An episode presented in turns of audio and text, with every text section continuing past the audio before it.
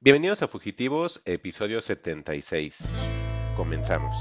Y por eso, amigo, querríamos que usted nos ayudara a resolver nuestros problemas. El único problema que tienen ustedes, Sheriff, es que les falta valor. Fugitivos. Historias para el camino. Y estamos de vuelta en un nuevo episodio de Fugitivos. Yo soy Mike Santana y como siempre me acompañan Alec Palma y Juan Carlos Sillán. Y pues vamos a comenzar este episodio ya 76. Y Alec, ¿cómo andas? ¿Qué onda, Mike? Todo muy bien. Sorpresivamente, señores, episodio semanal. Esta vez sí nos levantamos temprano todos y decidimos grabar otro episodio semanal. ¿Tú qué onda, Juan? ¿Cómo andas? Vergüenza deberían tener. Pues haciendo aquí corajes, porque estoy viendo, está, en- mientras grabamos está transcurriendo el partido de Arsenal versus Liverpool y van perdiendo 3-2, maldita sea. Acaban manches, de tu cometerle. Un penal a favor del, del Arsenal y ah, faltan 70, va el minuto 78, entonces pues echan buena vibra, ¿no? A ver si en una de esas se remonta el resultado, aunque no sé si en podcast eso funcione, ¿no? A ver, mis, mi- mi- mis Chivas y mi América, ¿cómo van, Juan?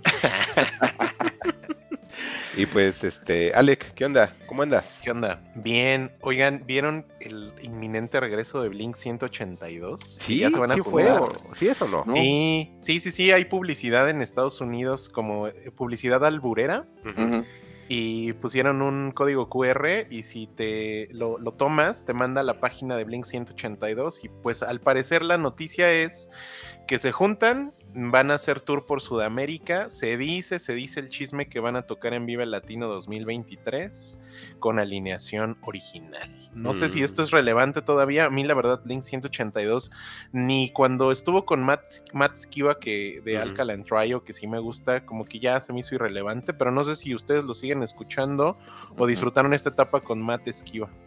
A ver, Juan. No, yo no. De hecho, ah, yo sí fui como muy poser de, de Blink-182, entonces en cuanto dejó de brillar, como que les perdí el eh, les perdí el ritmo y demás. No sé, segura, creo que Mike sí es muy fan porque ama a Matt Skiba, ¿no? Ah, pero es que es diferente. O sea, digamos que yo estaba como contento que él estuviera con ellos porque al final él sí le empezó a meter como que la esencia de Alkaline Trio a, a Blink 182. De hecho, el último disco, este, sí era, sí sonaba, sí sonaba como de lo último que estaba haciendo Alkaline Trio y dije, ay, qué bueno, Matt, apodérate del proyecto.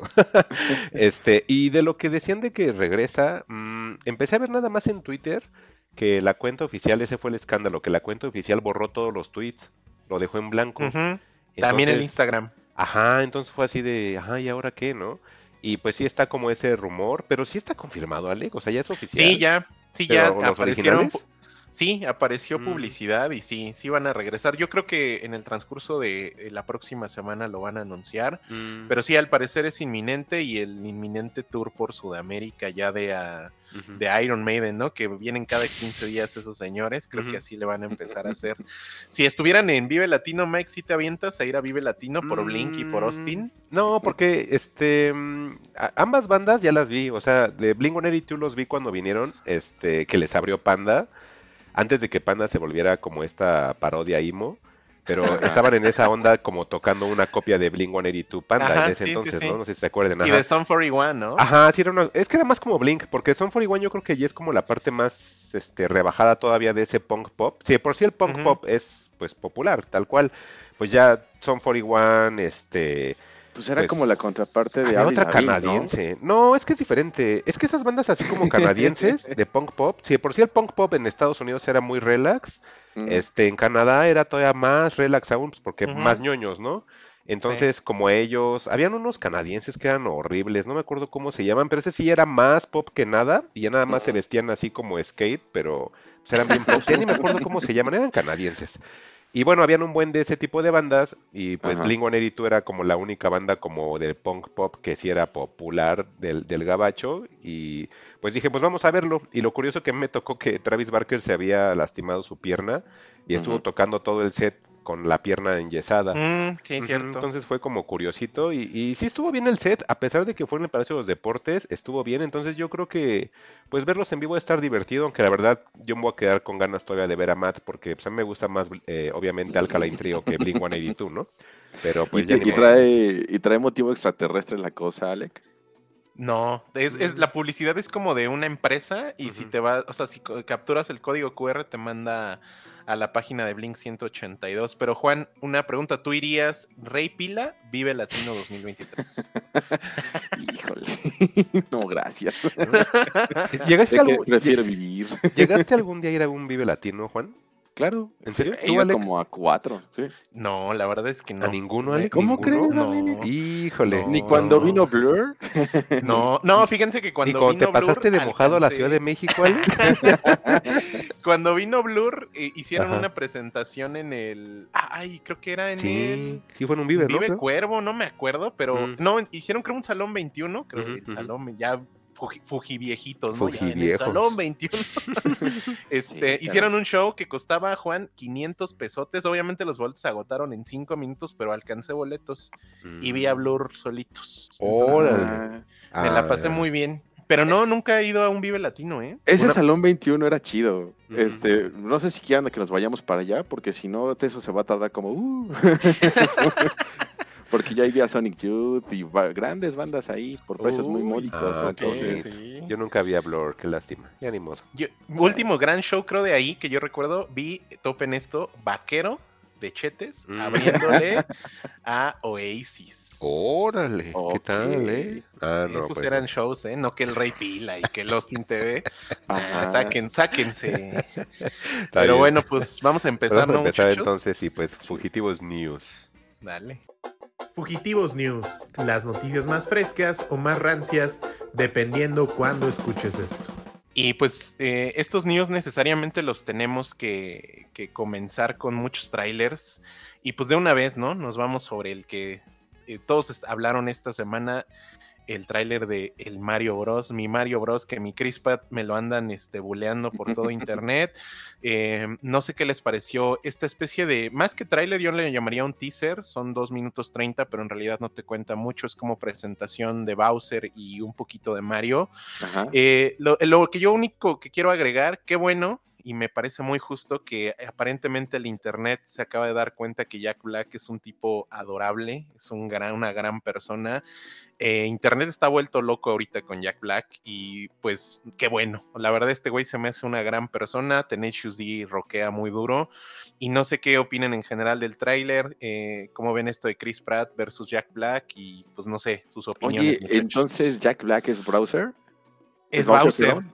Sí, de hecho estuvo bien chido, Juan, porque hubo después de este teaser, eh, hubo un evento de Comic Con y este güey salió con su mochila negra de Bowser chingoncísima, sus Ah. barbotas, ves que está bien barbonzote, eh, se pintó la barba güera y el güey está en personaje y de hecho, o sea, había como algo tapado, lo quitan y era un trono y el güey ahí se sentó a dar entrevistas y de verdad internet ahorita está amando a Jack Black, se está dando cuenta que, que tiene una banda y todo este pedo, o sea, el internet ahorita como que, y sobre todo generaciones más jóvenes, Los Nintendo. se, están, se están dando cuenta de quién es Jack Black y eso está bien chido. Pues mira, yo vi el tráiler y, y les comenté en la semana que lo odié, bueno, ese teaser, y ya después reflexioné un poco porque el internet me hizo reflexionar muchísimo respecto a, Mario, porque cada que me metí a Twitter había Mario, y Mario esto, y Mario lo otro, y Mario... Dije, bueno, a ver, quizás no, le, no, lo, no lo vi correctamente, no lo vi bien, o no sé qué chingados. Definitivamente no soy el target, pero ahora que mencionas a Jack Black, como que, pues yo creo que cuando me lo encuentro en Star o algo así, le, echaré un ojo. Chris Pratt como que no, no me gustó como Mario. Este, Honguito ahí, el Honguito Niga que, que pusieron también como que no, no, me, no me gustó tanto tampoco, pero, pero se ve que, pues que los Nintenderos se la van a pasar muy bien y todos los fans de Mario como que quizás ya le hagan un poco de, de mejor a esa película noventera tan horrible de Mario Bros que todo el mundo se queja. Ok, ¿y tú qué onda, Mike? ¿Cómo viste ese tráiler? Mike se aparentemente se perdió, se nos perdió. Ahí- ahí- el ahí reino me- ahí me champiñón. Ahí ya está. ¿Qué Ay, onda, ¿qué, onda con el, qué onda con el internet, eh? Está raro. Bueno, este, espero que no vuelva a suceder. Le- les quería comentar que del tráiler a mí me gustó mucho. Un buen, un buen, un buen, un buen, un buen. Yo lo vi en, en español latino, no lo vi en inglés, entonces no capté Híjole. ninguna de las voces, porque al final la voy a terminar viendo en español. O sea, esta película no la voy a ver en inglés y háganle como quieran, suerte con las funciones en inglés, ¿eh? Porque esta cosa va a Sí. llegar en español. Entonces, Sí, eso es cierto. sí, entonces... Que, que por ahí, Mike, no, sé cómo viste, no sé si tú también, Juan, lo viste, que, Mm. que el pedo con esto es que esto lo trae la gente de Illumination, Híjole, que son los creadores de, de Minions, pero el problema que decían para Latinoamérica, estos güeyes trabajan con Star Talent, es decir, Ajá. estos güeyes son los que utilizan a Luisito Comunica, a Bustamante. Pues no sé ustedes cómo vean eh, eh, el pedo de, de doblaje. Pues mira, yo no tengo ningún problema porque al final todas las producciones de Illumination las he visto, la mayoría las he disfrutado. Ellos, por ejemplo, no nada más son los... A mí, por ejemplo, los Minions no me gusta. Pero pues obviamente me gusta como la onda del villano favorito. Las películas de villano favorito, hasta la 3, que sí, la 3 es muy aburrida, pero todas las demás están bien. Ellos crearon Sing. Hay una película infravalorada que se llama El Lorax y la de Hop, que es la del conejito. Esas están bien buenas, pero la gente no sé por qué como que no hizo clic. No sé Ay, si es por el Hop diseño. No está buena. Es, Ay, sí está es- bien es buena. Alvin y las ardillas, la de Hop, ¿no? Ya ves, es lo que les digo, que híjole, no está en las ardillas, es un conejo nada más que toca la batería. Está bien padre porque toca canciones de rock clásico, la de las oigan, mascotas. Y, cosas hablando de doblaje, yo nada más ahorita aprovecho el espacio porque Juan no, no escuché su opinión. Ajá. Acabo de terminar eh, Cyberpunk Edge Runners y la amé bien cabrón. Ah, Pero ¿qué bien. opinas este, de esto, Juan, que comentaba de las personas que lo ven en español? O sea, sí es como un pecado en el mundo sí monochinero. Pues en el mundo mono- en el mundo monochinero más, en el, en el alto mundo monochinero, Ajá. sí, sí es muy pecado, pero fíjate que, que me he estado dando cuenta que, que en realidad como que están siendo, más bien están aprovechando la oportunidad porque a la gente creo que en realidad le cuesta o le da flojera leer subtítulos, porque incluso Crunchyroll, que es ahorita como que el, el sitio más grande de, de anime a nivel mundial, está doblando todo y te lo encuentras en alemán, en portugués, en español, en todos los idiomas. eh, Por lo menos hay ocho idiomas para cada cosa que sea popular. Entonces creo que a la gente pues sí le está gustando esta, esta cuestión de la animación. A mí me parece muy lamentable porque pues en realidad en Japón el seiyuu es el, el, el, el, el el actor que le da la voz a, a los personajes pues es una persona que, que le echa muchísimas ganas, que lo hace, que lo hace muy bien, como que le da el, el tono correcto que el director quiere para, para el anime. Y creo que el doblaje no tiene en consideración eso y lo pierde mucho. Y sobre todo cuando lo contextualizan, que pues aquí tenemos a nuestro queridísimo Mario Castañeda, que hace, que hace voces de todas cosas, que, que pues se adueñó del personaje de Goku. La gente cree que es Goku, pero pues en realidad es un patético que nada más está contextualizando cosas. Y, que cobra y- 500 pesos por que cobra todo, 500 ¿no, Juan? pesos por un autógrafo y este y, y la verdad no le da la tecla de lo que pretenden con Goku. Entonces, pues, para mí, a mí no me gusta, pero pues a la gente sí. Entonces, También está este güey horrible, ¿no? ¿Cómo se llama la voz de Krillin? Que también este güey es horrible. ay, no, no me acuerdo. O sea, realmente los. Pero sí los ubicas bloqueé de quién es, mente, pero quién sí, te digo. Sí, sí, sí. Sí, este güey horrible que cuando la gente, nunca olvidaré, creo que ya lo había mencionado en Fugitivos, que cuando no lo contrataron para dirigir el proyecto de Mortal Kombat, el güey así dice que anu- anunció Mortal Kombat 11 porque él, él dijo, ¿no? Él dijo, voy a, como no me contrataron, les voy a arruinar la sorpresa y sí, como a la semana anunciaron el juego. Entonces, horrible la gente de doblaje. O sea, aunque, de nuevo, yo nada más ya para cerrar de mi lado el tema de Mario, o sea, está Ricardo este Silva se llama ese güey. ¿no? este tema del Star Talent está horrible, pero también la gente profesional de doblaje, entre comillas, se creen dueños de los proyectos y creo que son igual de horribles que, que un Luisito comunica doblando a Sonic, ¿no? Entonces, pues de Mario espero, como dice Mike, sí va a ser un pedo encontrar una función en inglés, pero yo sí la quiero ver. O sea, sí me interesó, sí me gustó. Creo que Jack Black como Bowser está súper chingón. eh, y qué bonito que el internet esté apreciando a Jack Black, ¿no? Bueno, pues tengan muy- mucha suerte, muchachos, para verla en inglés. Yo la voy a ver en español. Pues no te Entonces, creas, ¿eh? Sí sin hay- tema, ¿eh?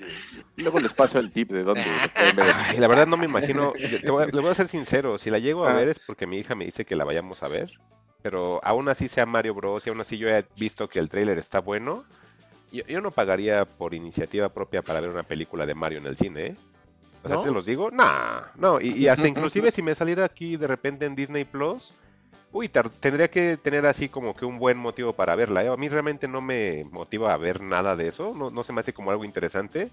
Las de Sonic, híjole, aguanté media película de la 1 y vi que estaba la 2 y dije, no, gracias, van solos. No, no, no, o sea, Sí. esto no quiere decir que es una reivindicación de las películas de videojuegos. Es muy complicado hacer una película de videojuegos y la verdad, sí Ujú. se ve muy bonito esto, pero pues eh, eh, ya, qué padre, pero pues no, incluso a mí, yo sí, si voy directamente con opiniones del tráiler, que no las di porque pues Juan atropelló mi opinión respecto al doblaje.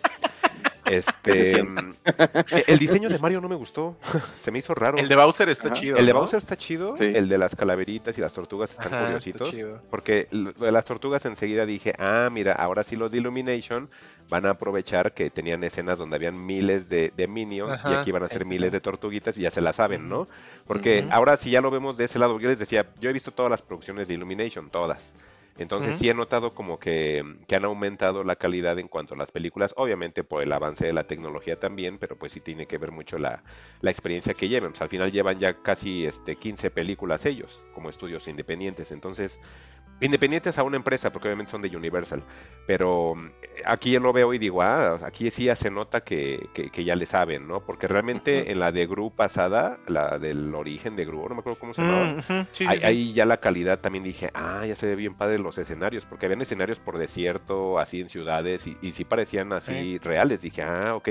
Sí, la película no es la gran cosa, pero sí ya viéndolo así en, en ondas estéticas, dije, ah, sí se ve muy bien. El tráiler me gustó mucho. Nada más Mario sí como que dije, ay, no me gustó la cara de Mario. Está como raro, está como Sí. gordito, ¿no? Sí, se ve extraño y siendo que lo hemos visto en incontables imágenes y videos en to- los Nintendo Directs, en promocionales, etcétera, y hemos visto mejores personajes de Mario hechos que ese. Dije, güey, ya lo tienes hecho, ¿para qué rehacerlo? Porque sí siento que es una interpretación gringa. O sea, sí se ve sí, como sí, gringuito, sí, no, no se ve japonesito. Pero porque dejó de ser japonés es mejor, Juan, fíjate. Pero Pues, este... pues no, de- ahí, ahí está bien meme que decían que me habían ner- nerfeado a Mario, le, le- le borraron el trasero, porque pues Mario es más Ah, no tiene Ah, no nalguitas, tiene sí, no nalguitas. tiene sus Entonces, nalguitas También a la gente, dos situaciones. Este, suerte con que encuentren uno en inglés y suerte que el personaje no sea muy americanizado. Porque Jack Es Black hace, así como tú odias, dices, a, a- a Castañeda, Juan, Jack. Black es bien americanizador de todo. Sí, Aguas, sí, ¿eh? pues es lo más gringo que hay. Exacto, entonces también, Pues sí. siempre cuando es el extranjero, pues le aventamos las flores y les dejamos las Nah. vírgenes en sacrificio, ¿no? pues es que se nos olvida, se nos olvida que también hacen cosas así. Pero bueno, suerte cuando salgan. ¿no? Nada más quería dejar eso. Para que no atropellaran mi, mi opinión. El Bitter Mike. No, no, no, nada más digo, nada más digo que en todos los países hay. ¿eh? Claro. Pues Ah, sí, moviéndonos. Mario Bros. interpretado por Tenoch Huerta, ¿no? No. Ah, comiendo sus tortitas de, de- de tamal. Y, y- y pasamos justamente con mi Tenoch Huerta, el señor. Kukulkan. Y Ajá. esta semana salió el tráiler final de Wakanda Forever. Mucha revelación. Entre Muchas. una de ellas es que finalmente esta, esta versión de, de, de los Atlantes sí es un pueblo mesoamericano de la, de la mitología mexica y que le dicen, en, en el tráiler dicen que a, a Tenoch le dicen el, el Kukulkan. Y yo dije, ay Dios mío, Sí. este, inmediatamente pensé Metro Miscuac, ¿no? Metro Miscuac, Tenoch Huerta. Este, y mucha revelación, o sea, ya como hablando en serio, pues Shiro se confirma que ya es, ella va a ser la próxima Black Panther. Sale en un par de escenas de Iron Heart con su, con su trajecito de Iron Man. Eh, mi Tenoch Huerta se confirma que vuela de sus piecitos, tiene como sus alitas y vuela. Eh, se ve mucho es- efecto práctico, eso me dio gusto ver a, a este director este, volando coches de verdad y no puro CGI. Eh, en general, creo que es un buen tráiler. Sí me invita como a, a verlo. Creo que Ryan Coogler se tenía guardado este proyecto por mucho tiempo y se ve que le está metiendo todo el, el talento posible. Y en general, este tráiler puedo decir que me gustó mucho y que sí me llama para ver esto en cine. No sé ustedes, muchachos. Tú, Mike, antes de que te atropelle. Ah, pues a mí sí me gustó un buen el trailer, pero Ajá. pues, híjole, otra película más que creo que se va a quedar en el baúl en espera de que me llame la atención verla. No la pienso ver en cine tampoco. Pero es que ya no es tanto de la onda de Tenoch y todo este drama. Eh, sí me, dio gusto que le dijeran Kukulkan, que bueno, pues vamos a remitirnos sí, a, que- sí. a aquellos libros de la SEP, ¿no? De la primaria. Mínimo, mínimo de- de- de- del tronco común, ¿no? Para que exacto. no haya ahí bronca, pues el Kukulkan pues es como la, la serpiente emplumada, el Quetzalcoatl, de hecho tiene el en, en el tráiler se ve que el Tenoch tiene su gorrito, ¿no? Así su gorrito Ajá, de su Quetzalcoatl, gorrito, así sí, que sí, compras sí. en Chapu, ¿no? Así dices, ah, mira qué bonito. y sí, porque en en un principio se manejaba que iba a ser un dios este maya, pero pues ya le apuntaron este que sí sea directamente de la Ciudad de México, ¿no? Entonces, Ujú, ujú, no, no es, no es de, no es de Monterrey, no es de Guadalajara, ¿no? Es del Imperio Azteca, es decir, la Ciudad de México, ¿no? Entonces, Pero, es- a, a es ver, ya, no me, ya, ya me hice bolas entonces, porque ¿Por qué? Cuculcán pues, es la representación de Quetzalcoatl, pero maya. O sea, Cuculcán es la serpiente emplumada es que es en todos los pueblos mesoamericanos, así le decían. Exactamente, es, Ajá. es como una, es una imagen que se repite, pero ¿cómo es que mezclaron aztecas con mayas? No, es que sí se puede porque es una interpretación. O sea, se supone que Ajá. Cuculcán le decían en, los, en las demás culturas, digamos que mesoamericanas. Pero aquí le pusieron tal cual Quetzalcóatl porque es como, ese es el, el nombre entre comillas oficial. ¿Y por Ajá, qué entre comillas película, oficial? ¿Qué onda? No, pues déjame O sea, decirte, Juan, sí. te digo que lo, vas a sacar cero en historia, Juan. Entonces, Si te quiero corregir justamente, nada más quiero que te hagas claro. Oh, ahí te va, claro para mí. Juan, ahí te va, mira, por eso te digo. O sea, se supone que el nombre oficial, entre comillas, es Ajá. Quetzalcóatl, y, y digo en oficial, entre comillas, porque tome en cuenta que en ese entonces, todo lo que dictaminara el Imperio Azteca es como se debía de hacer. O sea, ellos no había, Ok. no había para otra parte. Si él decía que el cielo era rojo, todos tenían que creer que el cielo era rojo. Entonces, le llaman así para, digamos, tratar de englobar a todas las culturas que se tenían en ese entonces. Pero ya cuando tú ves el tráiler y empiezas a ver la ropa que tiene y todo, dices, ah, no, mexica. Tal cual. Ah, o sea, ok, sí, ese lo es a lo que me refiero en eso. Sí, al principio como que te lo quieren abrir y después cuando lo empiezas a ver bien dices, ah, no, mexica. Sí, es que tal cual, tal cual. Entonces, igual no quisieron decir como tal el nombre, pero sí quisieron hacerlo primero como Kukulkan para como englobar todas las culturas. Pues, bueno, es que creo que para los gringos quizás sea más fácil decir Cuculcán que Quetzalcoatl, ¿no? Este, Mm, también. oye, pero eh, ya y a mí me gustó Tenoche, o sea, viendo, viendo un personaje así Sí, se ve bajando bien, en- se ve bien. Se, ve- se ve matón el cabrón, a pesar Sí, de que sí. tiene su, Ay, su ay, espaldita de, ¿cómo le dices, Mike? De, de clavadista de Acapulco. Ajá. Ese Juan ya quiere Este- que le suban el garrafón, ¿no? El tenor. No, pero a lo que me refiero es que la, la estética del personaje pues, se ve matón, o sea, sí lo supieron. Es que está bien fotografiado. Retratar, o sea, la, bien, foto está, bien. está buena. Sí. Sí, sí, sí, está bien. Es que sí, el tráiler en general está bueno, ¿no? Hasta Está la bueno, sí. música, la forma en la que lleva el pacing, las frases que van diciendo. O sea, sí como que se ve como una onda de empoderar personajes. Se ve como, se ven cool todos, ¿no? Exactamente. No Hasta, se ven ni como crees que, no se ven graciosos. hasta ni crees que le hayan robado la cartera en la condesa. ¿no? Sí, pero no se ven graciosos a como los últimos No, trailers que hemos no. visto que son Ajá. así, de, ay, la bromita, y ay, jajaja, y jiji, todo, Sí. ¿no? O sea, como que se ve muy, este, sí, como hasta serio, ¿no? Se ve muy Sí, pues tendría. ¿no? Se ve que el inicio va a ser ahí como el funeral de, Ese de es la- mi, de mi Black Panther, ¿no? Del Charlie, ¿cómo se llamaba? Boseman. Charlie, ¿no? Sí, ajá, exacto. Charlie Entonces sí se ve como que viene... Boseman. Ah, ok. Sí se ve que viene como de esa parte, como de una Sí. onda como de respeto, entonces quiero pensar que por eso es que no metieron como que la risita.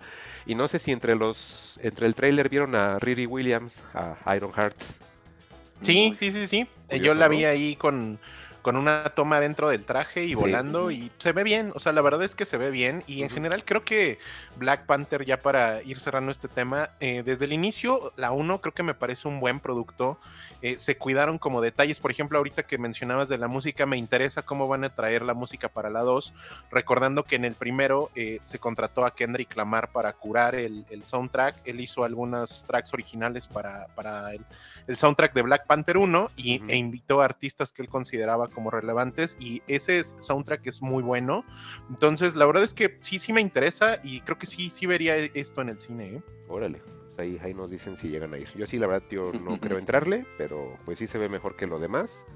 Pero otra más que se me queda ahí en el baúl en espera. Pues sí, yo digo que no y al final termino yendo, entonces quién sabe, ¿no? exacto. Entonces, Sí, Ahí Juan fue, fue a ver Eternals. Fuiste a ver Eternals al cine, Ajá, ¿no, Juan? sí, fue a ver justamente. Thor. Creo que ha visto todas. Bueno, la última de Thor no, esa no la vimos, pero, No, qué bueno, pero sí, qué bueno, Juan. recientemente. Me digo, salido, ¿eh? Es lo que me pasa, ¿no? Muy cinema y termino viendo Marvel. Bien, Pero bueno, pues Digamos. vamos a movernos y y ¿se acuerdan del señor Don Cachetadas? Don No hagan chistes de mi esposa. Pues bueno, al parecer creo que ese Oscar llegó muy temprano. Usualmente eh, te- traen ahí la academia como temas de dar eh, Oscars por, pues no por necesariamente por las mejores películas. Y si bien King Richard me gustó, creo que no, no sé. La verdad es que fue como un, un- tema ahí bien raro todo lo que sucedió. Recordemos que Will Smith, si bien puede ser nominado, él ya no pertenece a la academia. Y pues bueno, eh, basado en todo esto, el 9 de diciembre se estrena una película de un director que a mí me gusta, que se llama Antoine Fuqua. Eh, y es un exclusivo de Apple TV que, ojo, se va a ir a cines, como ya lo hemos platicado en episodios anteriores. Esto es para que sea sujeta de nominación al Oscar y la película se llama Emancipation. Y básicamente la historia es de un, hombre que huye de sus amos, dueños de plantaciones en Luisiana, y pues se ve ahí bastante sufridor, la foto está bien chingona, eh, se ve a Will Smith, ahora sí un Will Smith eh, bien medido, se ve, o sea, es un gran tráiler, la verdad es que te revela eh, mucho de la estética general de la película. Anton Fuqua es un director eh, que, me, funciona. Eh, lo, último que tiene, si no me equivoco, es este remake de una película que creo que tú trajiste, Juan, que es un con Jake Gyllenhaal. en general, Fuqua es un director como, como bastante contenido y, me gusta el, exacto. Y, y, lo que hace en general me gusta, pero no sé, ¿ustedes verían algo de Will Smith? ¿Sienten que todavía está lastimada su, su, su su, figura pública o, ya la gente ya se le olvidó y se convirtió en un meme? Yo creo que ya se les olvidó porque... Pero tampoco no, no, ha tenido la relevancia que debería tener la noticia, por lo que he notado. O sea, si no me cuentas ahorita que hay un nuevo proyecto de Will Smith, este, yo no noté nada en redes en relación al tema, ¿no? y automáticamente cuando escuchas Will Smith, como que lo que te viene a la mente, lo primero es la cachetada. Entonces, no sé cómo vayan a sortear, a sortear eso y si le alcance para poder salir de, ese estigma. Pero, pues sí, siento que, que, va a caer un poco en el olvido y quizás la película también, no sé, no sé qué tan, qué tan relevante pueda llegar a ser, ¿no?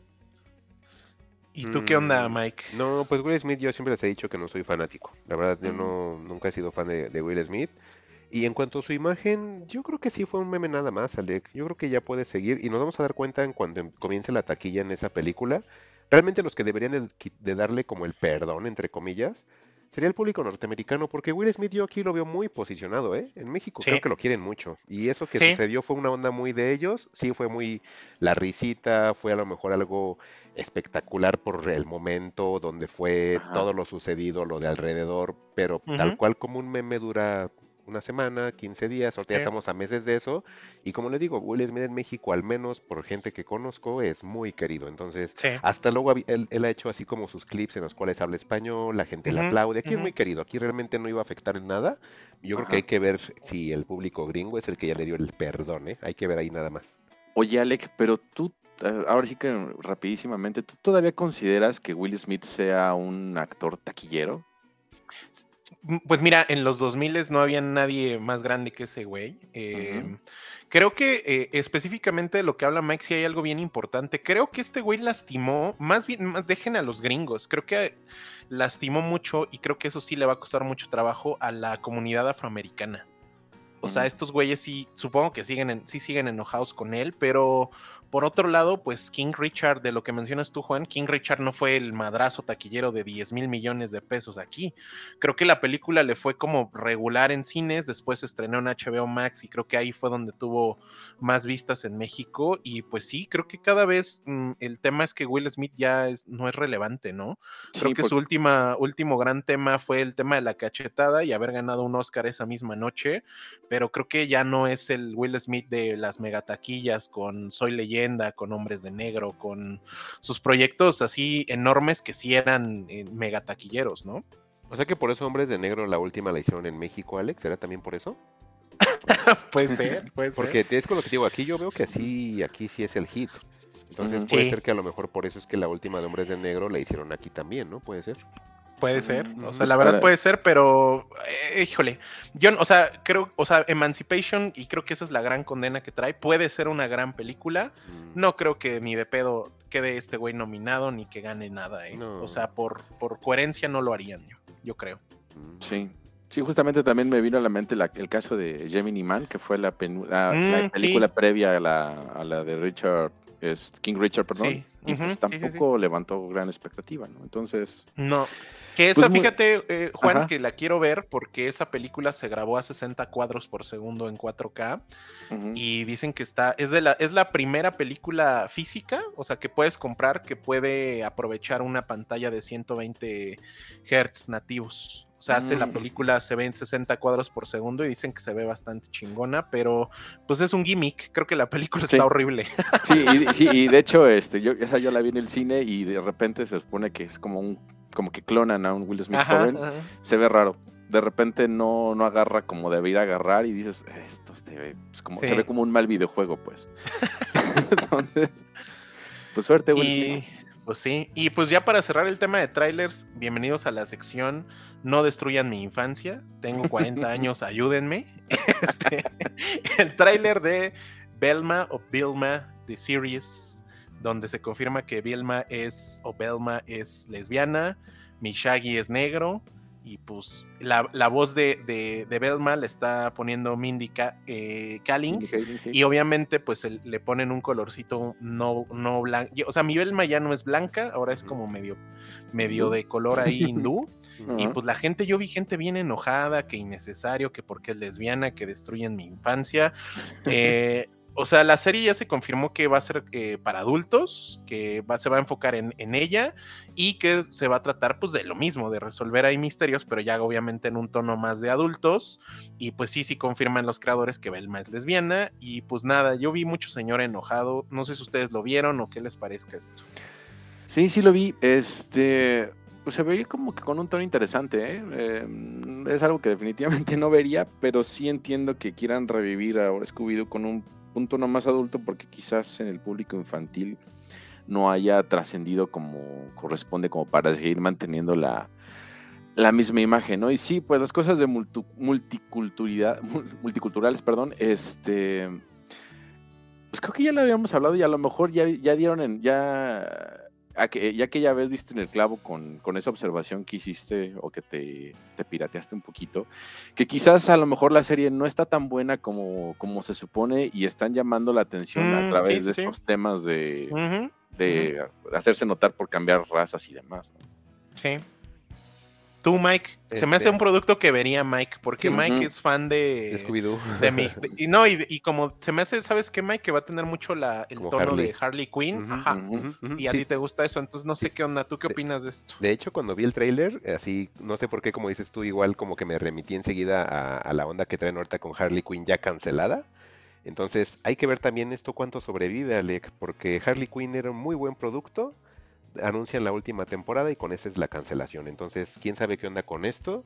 Sí siento que mm, no nos muestran nada, nada más es el puro teaser como que ella hablando por teléfono y por ahí hay un este hay, hay un chiste interno con Judy Jetson, que Judy Jetson es esta ay. ¿cómo se llamaba Judy aquí en, en México en los supersónicos? ¿No te acuerdas, Juan? Ah, a no, ver, no es que iba la canción es Hizo el rollo. Ju- Judy es esta. Sí, Ay, sí, la, hija. de Supersónicos, Ajá, sí. entonces ella les, les está empezando a escribir como una carta ahí como que de crítica y como entre de odio y al final la misma Vilma dice, ay, lo bueno que Judy sigue siendo blanca. O sea, realmente sí van a apelar a ese tipo de chistes y a mí me agrada, entonces sí es como dice Alex, siento que va en la vena más que nada de, de, de Harley Quinn. Y esto de que resuelva misterios ella, a lo mejor ya empezamos a ver cosas un poquito más subidas de tono, pero hasta el menos eso es como que la expectativa que tengo.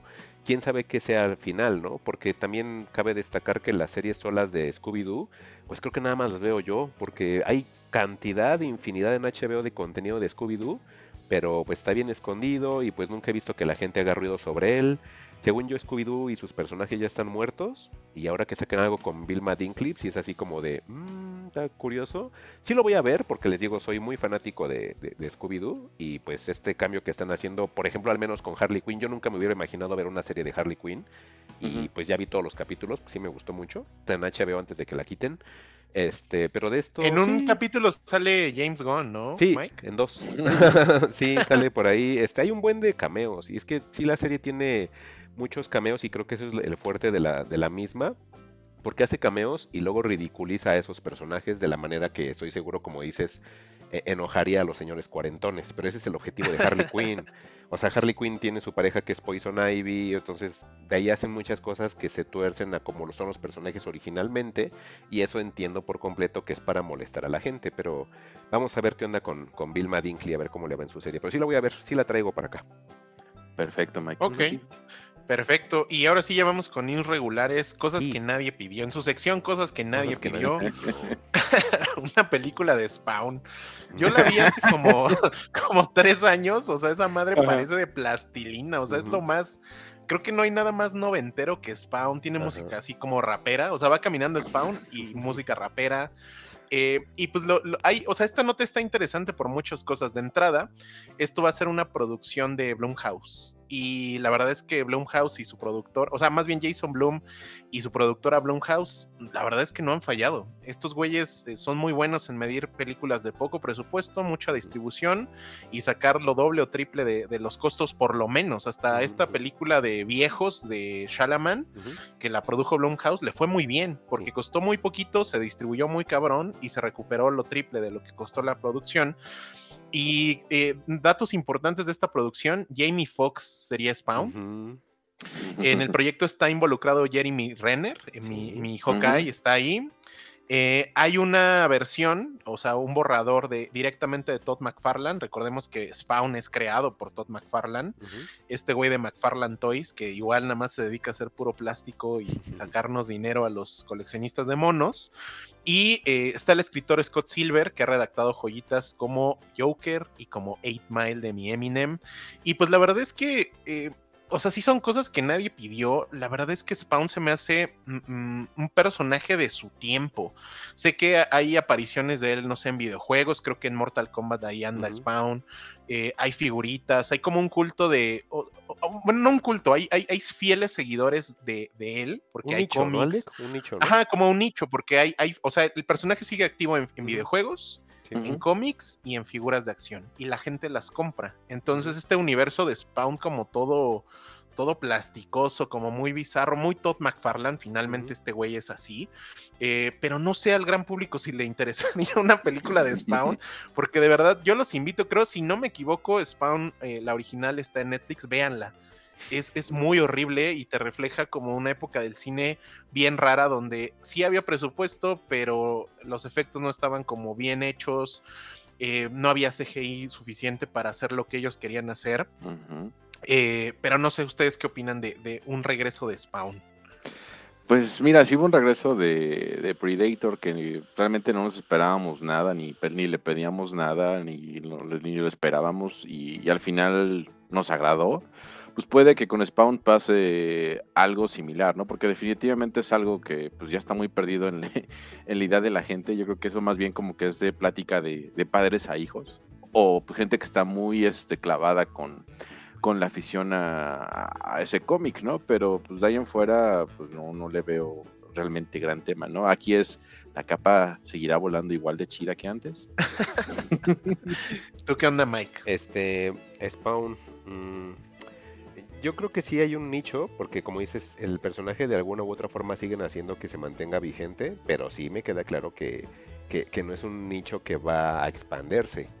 O sea, sí van a tener que trabajar mucho para que la gente como que le llame la atención en cuanto a medios, empezar a meter hacia los chavitos youtubers de, ah, mencióname Spawn constantemente y di que es de culto y di que, que, es una obra así que, que si eres muy tonto si no lo puedes ver, empezando a creer esa falsa ese falso fanatismo y esa falsa nostalgia, porque así es como me he dado cuenta que llegan a vender ciertos productos noventeros, creando una falsa nostalgia, de como insertándole a la gente ese tipo de recuerdos aunque ni siquiera los tuvo. No sé si se han percatado de eso.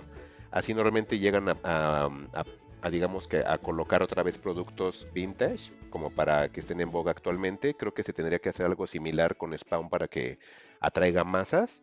Que con el puro casting puedes empezar a hacerlo. Realmente estás agarrando dos personas que son conocidas. Jamie Foxx, a lo mejor para nuestros contemporáneos. Y Renner, pues obviamente para la gente de, del MCU, ¿no? Entonces, creo que ese es el acierto que están haciendo. Em, que si me interesaría una película de Spawn, mm, no lo sé. Eh, eh, sí, sí, cuando vi la nota se me hizo demasiado random. Como que dije, ¿para qué? o sea, sí, no, no, no, no, no se me haría como interesante. Pero como ya ustedes también dijeron, lo que sacaron ahorita con Predator está interesante. Pueden hacer algo así similar. Puede ser más crudo quizás. O ahora como es negro, pues pueda tener más éxito, porque al final Spawn es negro, entonces, quién sabe, a lo mejor igual Jordan Peele mete la mano, ¿no? a lo mejor ya puede ser más diabólico, ¿no? Porque Ajá. también esa era la intención en su momento y pues no se podía. También, también este, el, el cazavampiros, este, el negrito, Blade, ¿cómo se llama? Morbius. Ajá, él también es muy como de esa Blade. onda, ¿no? Como Perdón, que los sí. identifico como por ese estilo, como Ujú. noventero raro, Ajá, sí, sí, sí. Ay, no, están bien horribles, igual Ghost Rider, qué horrible todos. No, pero Blade, Blade 1 y Blade 2 están bien chidas, ¿eh? Blade Más o 1 y. Blade 2 son muy chidas, ¿eh? Más o menos. y Ghost Rider está muy divertida para verla en el camión. También ya para los dos personajes. Pero ya. Pero bueno, vamos a movernos a otra nota que igual va a, va a desatar varias cosas raras, supongo. Antes de eso, Alex, Y- este, ajá. como que todas las noticias están saliendo puras cosas que digo que no me están gustando. Disculpen a la afición Ajá, si estoy andas echando muy la sal, amargado, ¿eh? Mike sal, ¿verdad? Es que ahora sí, casi todas me, me dieron mal, pero bueno, sigamos, Alex, ya. no será comentar que me Y, intencional. y esta noticia le va a gustar a Mike porque a Mike le gustan las luchas. Pues resulta que Ah. Sony Pictures está enamorado de Bad Bunny, muchachos. Y se confirma que después de haber trabajado con él en Tren Bala, que además, no sé si vieron, utilizaron a Bad Bunny para darle publicidad a la película, anunciando que ya está por fin en plataformas digitales para renta y compra. Mm. Y mi Bad Bunny sale anunciando esto. Pues resulta que se confirma que hubo un- negociaciones de Sony Pictures con Bad Bunny y que le dieron a escoger un catálogo de personajes de cómic de los cuales Sony tiene de- derechos y escogió a El Muerto, que Ah, es un luchador. Y eh, pues básicamente se está anunciando que Jonás Cuarón, hijo de Alfonso Cuarón, que Jonás, si no me equivoco, creo que está acreditado como guionista de, Gra- de Gravity con su papá y dirigió una película que se llama Desierto con Jeffrey D. Morgan, que está bastante chida, la película me gusta. Eh, no sé qué tanto, tanta experiencia tenga eh, Jonás para hacer esto, pero básicamente El Muerto eh, será una película producida por Sony Pictures y está basada, este El Muerto está basada en un enemigo de Spider-Man y que va a estar en el mismo universo de Venom, Morbius y la película que va a protagonizar Mickey Cass de Craven, el cazador. Y pues esto está bastante interesante porque esto al, confirmarse o al concretarse va a ser el, muerto, va a ser el primer superhéroe latino en encabezar su propia película en el universo Marvel que está haciendo Sony con estas películas de Morbius, de Venom y de Craven. Entonces, eh, por ahí se dice, se dice eh, que mm, Sony está bastante interesada en completar la trilogía de, de Andrew Garfield y regresar a este Spider-Man e incluirlo justamente en este universo para que se cruce con Venom, Morbius y Craven, aunque eh, ese Morbius la verdad sí está bien lamentable, creo que nadie vio eso. Eh, eh, pero la verdad es que la, la noticia está interesante y más aún porque si no me equivoco, ahí Mike nos va a ayudar. Bad Bunny tiene una faceta de luchador, entonces creo que el güey se siente bastante identificado con esto. Y en general la noticia me, me gusta, ¿eh? Sí se me hace interesante este proyecto, no sé ustedes. Este, yo sí lo vería y, y esa- esa- fíjate que esa sí la vería en el cine. este, porque mm, no, no es cierto, no la vería en el cine tampoco. Pero a mí lo que se me hace como de aplaudir de este señor Benito Antonio Martínez, alias Bad Bunny, es de que yo he comentado con compañeros de trabajo que se me hace que es el artista latino más grande que existe actualmente. Este tipo está en todas partes, o sea, ya estuvo en una película con Brad Pitt, eh, ya sabemos que es una película pues Pero al final estuvo en una película ahí, dicen que es una película muy divertida y Juan al menos lo que nos comentó si es así. Estuvo en WWE, estuvo en un WrestleMania, le fueron creando una historia para llegar bien a WrestleMania, ahora tiene una película, este, él como protagonista, o sea, está cañón, o sea, realmente yo no sé quién sea la persona que se encarga de, de las relaciones públicas con Bad Bunny, pero está increíble, o sea, él está en un tope que no se debe de desaprovechar y pues la verdad bien por él. Yo creo que sí la vería, pero yo creo que la vería en casa, no creo que la vería en cine, pero sí la vería en casa como para ver qué guiños se les da a la cultura este tanto mexicana por el personaje que es y pues también como qué gestos o qué guiños este latinoamericanos se encuentran, pero sí eh, está bien, bien por él la verdad. Oye, antes de pasar con Juan, Mike, eh, o sea, pregunta del, ¿esto de las luchas sí lucha de verdad él? Sí, sí. Ah. ¿En serio? Ay, pues digo, Juan, luego, luego, no, Juan, sí, obviamente que, lo que pasa es que él, para que estuviera en, en WWE, a toda la gente que Ajá. llegan a invitar, Sí, les dan como esa opción de vas a entrar nada más como a echar porra y hacer ruido con tu micrófono o si quieres participar en ciertos segmentos en la lucha. Entonces él, como decía que desde niño veía WWE, pues, en ese entonces WWF, este, decía que él quería luchar tal cual. Entonces él semana tras semana en Raw y en SmackDown, que son los, los shows semanales, lo ponían a pelear y pues hacía una que otra llave, una que otra ahí como que marometilla por ahí así normal, ¿no? Pero era para ir picando a otro personaje con el que iba a luchar al final en WrestleMania. Y estaba Ah, siendo apadrinado por un puertorriqueño. Obviamente también Bad Bunny es de Puerto Rico, entonces el puertorriqueño le fue como enseñando ciertas llaves y todo. Y ya cuando llegas a WrestleMania, pues él, él sale en, un, en una lucha de parejas o tag team match, que es como le llaman, y es donde él empieza a pelear y hasta hace este varias llaves, se, se lanza desde la tercera cuerda al piso, este, o sea, sí hace como cosas increíbles. Luego les paso ahí un clipcito, el resumen de todas Mm. las llaves que hace, y sí, él las hace. O sea, sí está. Oye, y, cuando invitaron a Donald Trump también le dieron su entrenamiento.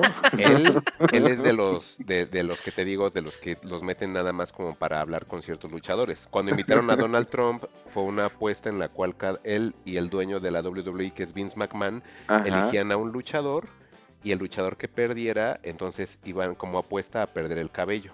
Entonces, Pero sí le hicieron una llave ahí, ¿no? A Donald Trump me acuerdo. Sí, que- pero bien. Pero sí, eso siempre ha pasado, ¿eh? O sea, por eso, a mí- por eso a mí me gusta mucho el wrestling sobre la lucha libre, porque encuentras esas tonterías. Y la lucha libre es muy seria, y luego por eso no me gusta y no me identifico, porque es muy seria. Y la otra sí es una tontería, es una telenovela. Y ya. Pero sí, sí es real, ¿eh? Sí, sí lucha. Ok, ¿y tú, Juan, qué onda? No, pues igual, esperar a que salga en Disney Plus, Star Plus o de donde vaya a ser. No, realmente no, no, no me llama tanto. Digo, quizás ya cuando vea un tráiler o algo un poco más conciso, pues le di, le di una oportunidad, pero pues no, o sea, la, participación de Bad en Bullet Train, pues sí estuvo pues, un tantito pues de relleno, ¿no? Entonces no, no me lo imagino ya un poco más serio. Entonces tendría que ver algo más preciso para, para ver si me animo o no. Mira, eso nada más como un datito. El muerto, ¿quién es? Es un superhéroe mexicano creado por Javier Hernández, no el Chicharito, y publicado por su compañía Los Comics en Whittier, California, y que tuvo su primera aparición en la historia titulada Days of the Dead. Y pues Ujú. prácticamente es la historia de Juan, que es un mexicano de 30 años que vive en California. Entonces habrá que ver. Y pues ya aquí ya viene obviamente en la actualización de Wikipedia en inglés quién este, va a ser el personaje, pues obviamente es interpretado por Bad Bunny en el 2024. Y ahí está.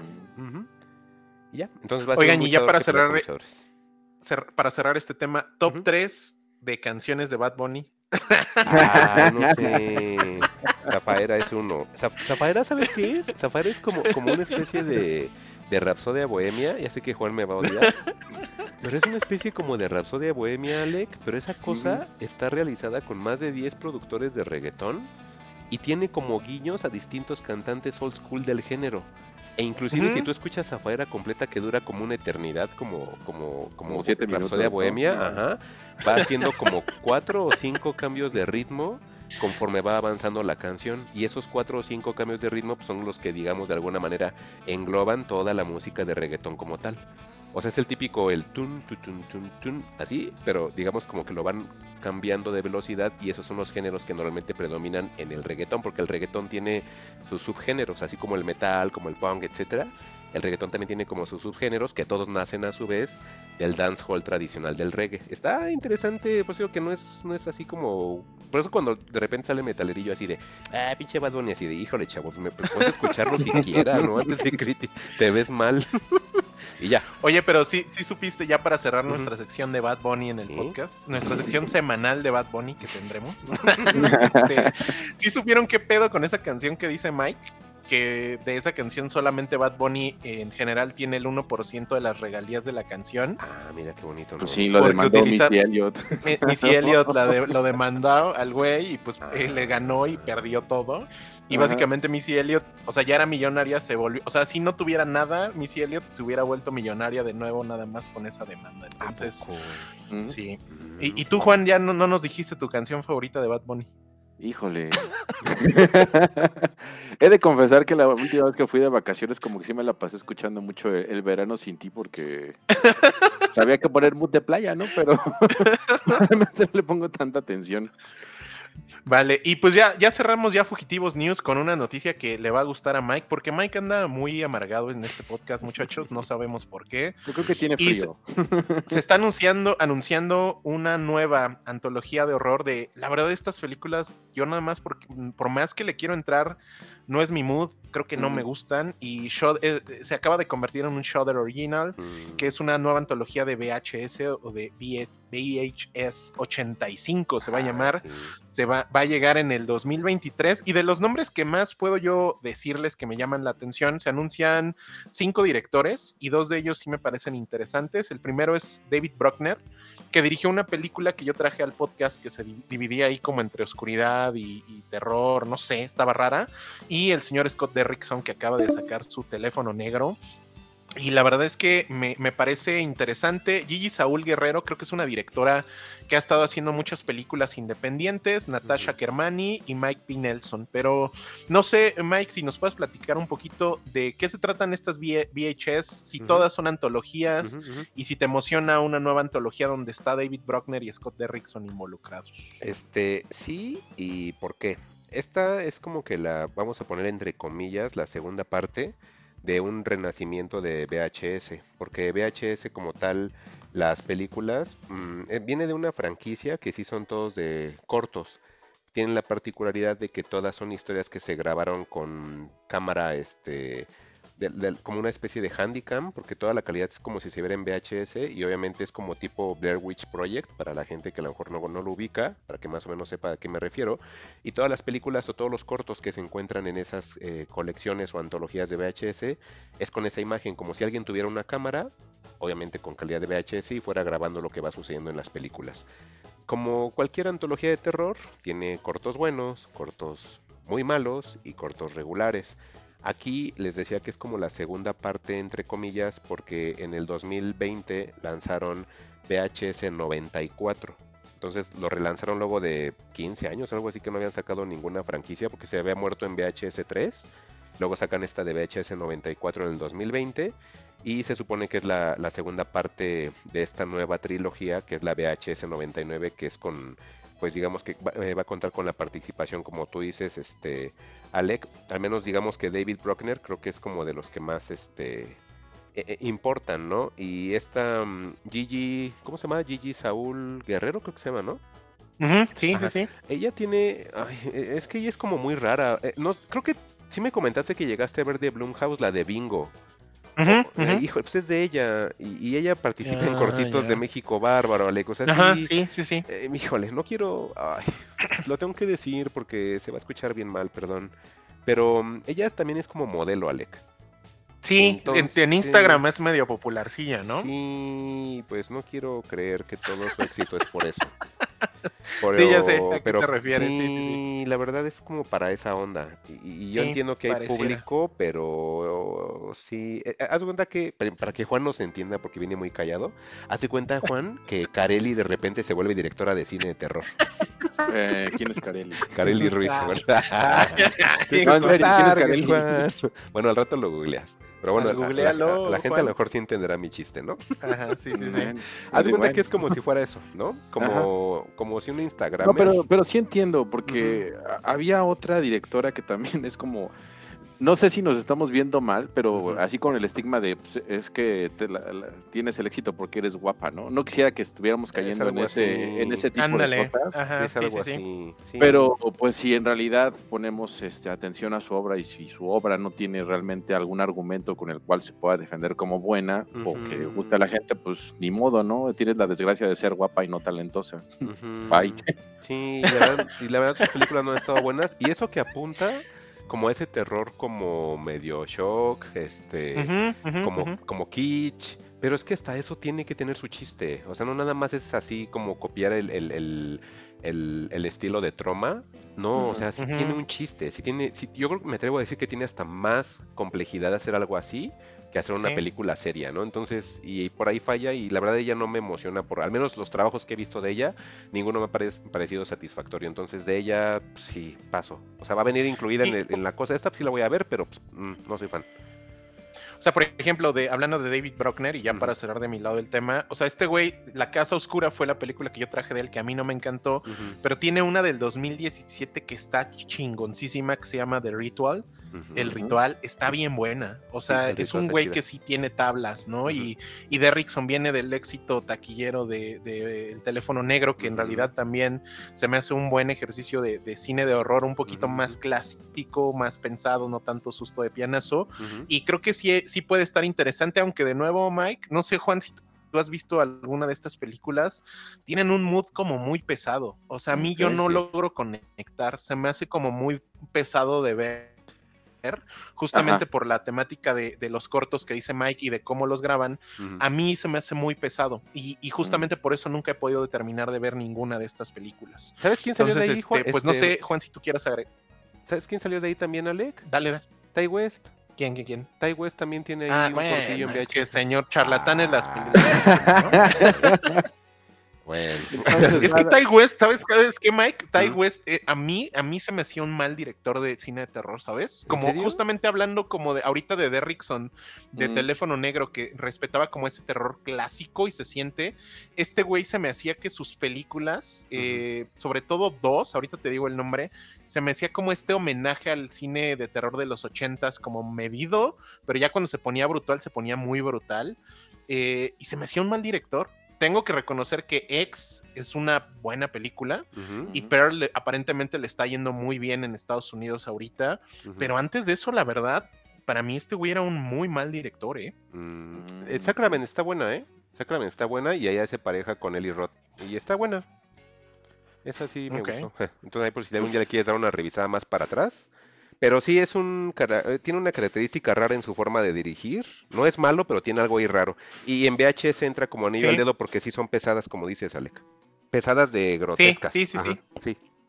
Y ya. Sí, y ya para, nada más para cerrar las peli- la película que te digo es una que se llama La Casa del Diablo Ah, de House of the que yo Devil. vi de Ajá, él. y The Innkeepers, que aquí le pusieron el Mm, fantasma de fantasma de Madeline algo, ¿no? Esas películas a mí no. Ajá, no, Mm. no, no, fueron las que yo intenté ver y no, no, Ah, ya. no dio. Pero pues bueno. Y bueno, pues yo creo que entonces vámonos con los temas. Ya estuvimos hablando de muchas news, muchos trailers. Esta creo que, esta semana creo que fueron más trailers que, que news, ¿no, Juan? Sí, pues bueno, es que últimamente ya los trailers también te traen más carnita que otra cosa. Mira, da de, da gracias que no nos ponemos a analizar frame por frame, por frame los que, los que, este, trailers para decirles de qué va a tratar la película y por qué y por qué va a estar bueno, por qué va a estar mala, ¿no? Porque pues de eso se trata traer trailers a veces. Pero pero no, o sea, siendo, siendo así, pues este, creo que estuvo bien, ¿no? Que, que trajéramos trailers, porque también creo que las noticias, pues ha estado como que un poquito flojo, ¿no? Como que tarda en agarrar, creo Sí. que ahorita vamos a, a, a irnos más con las cosas terroríficas que con las noticias reales, ¿no? Y pues hablando de cosas reales, Juan, por ahí viste una película que creo que eres la envidia, a menos de todo Insurgente Sur, donde yo trabajo, que mucha gente platicando intentamos verla y nadie la logró. Entonces, tú como si la lograste, pues, ¿qué onda con esta película de Bowie? ¿O cuál es el nombre original de esta película de Bowie Pues que nos mira, traer el día es, de hoy? así como esa canción de, de ese disco de Ziggy Stardust and Spiders from Mars, Moonage Daydream, es una película documental sobre David Bowie eh, producida, eh, bueno, pro- pro- proyectada en, el, en este año, en el 2020-22, del director Brett Morgan. Este, si no mal recuerdo ahí, Brett Morgan nos había comentado algo, Alec, en relación a un documental que hizo sobre Kurt Cobain, el de Montage, Montage of, of Heck. Ah, este, está que muy bueno, ese es muy bueno. Ajá, que daba como una perspectiva distinta a la que tienen todos los ensoñadores groncheros sobre Kurt Cobain, ¿no? Entonces, pues con ese referente, porque pues tiene más cosas. Yo la verdad, este, es la primera vez que me meto a un documental de, este director que pues es especialista justamente en hacer documentales. Eh, este es mi primero con él, el de David Bowie, de, de Daydream. Y pues, nos retrata como... Todo el mundo lo ha definido como una experiencia cinematográfica y, y pues no, no están equivocados. En realidad, el documental dista de ser como el documental clásico y, nos proyecta con toda potencia el, el ser y la obra de David Bowie en los primeros 40 minutos. Em, trae como una, una situación muy interesante para contarnos un poco de, de Bowie, porque nos están bombardeando con todo el tiempo con, con música, con imágenes, con entrevistas, para, para irnos delimitando, yo, yo lo siento así, como para irnos delimitando el contexto en el que fue haciéndose más grande y más popular David Bowie a principio de, de los 70s hasta llegar a, las diferentes etapas que, que lo caracterizan. No sé si ustedes están familiarizados con, con la obra de, de David Bowie o, o si o siquiera les gusta. Yo creo que sí les gusta. Creo que es raro a la persona que no le llega a gustar David Bowie, pero no sé si ustedes están familiarizados con eso. Antes de que continúe Sí, con ay, esto. yo a mí sí me gusta mucho. Yo creo que Alec también. Según hasta donde había quedado. Me gusta, creo- sí, sí me gusta. A- además, este, este Juan, si no me equivoco, este sí trae la bendición de Duncan Jones, ¿no? Porque si no mal recuerdo, no sé si fue este año o el año pasado, salió otro documental, bueno, no documental, había como una película de Bowie, ¿no? Que no traía la bendición de Duncan Jones y ese güey de hecho dijo que era una chingadera, ¿no? Sí, de hecho está como incluso medio desaparecida, realmente no, no tuvo relevancia.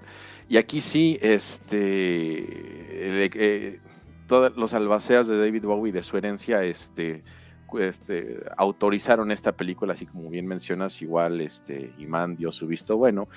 Em, y la ventaja de esto es que a, pesar de que le cuidan mucho la, imagen a David Bowie y como que lo presentan de la forma como que él hubiera querido, estaba ahí obteniendo un poquito de información en relación a eso y pues tuvieron, bueno, Brett Morgan tuvo acceso a por lo menos 5 millones de piezas de información de David Bowie, ya sea en pietaje, en sus obras de arte, este, sus documentos musicales, este, sus biografías, etcétera, ¿no? Entonces hubo mucho material para poder este, armar este documental que tiene un, un montaje envidiable, ¿eh? La verdad, este, pues sí me da mucha pena que no, que no hubiera estado más tiempo en, en el cine. Este, realmente estuvo, si acaso, dos fines de Como semana. dos semanas, ¿no?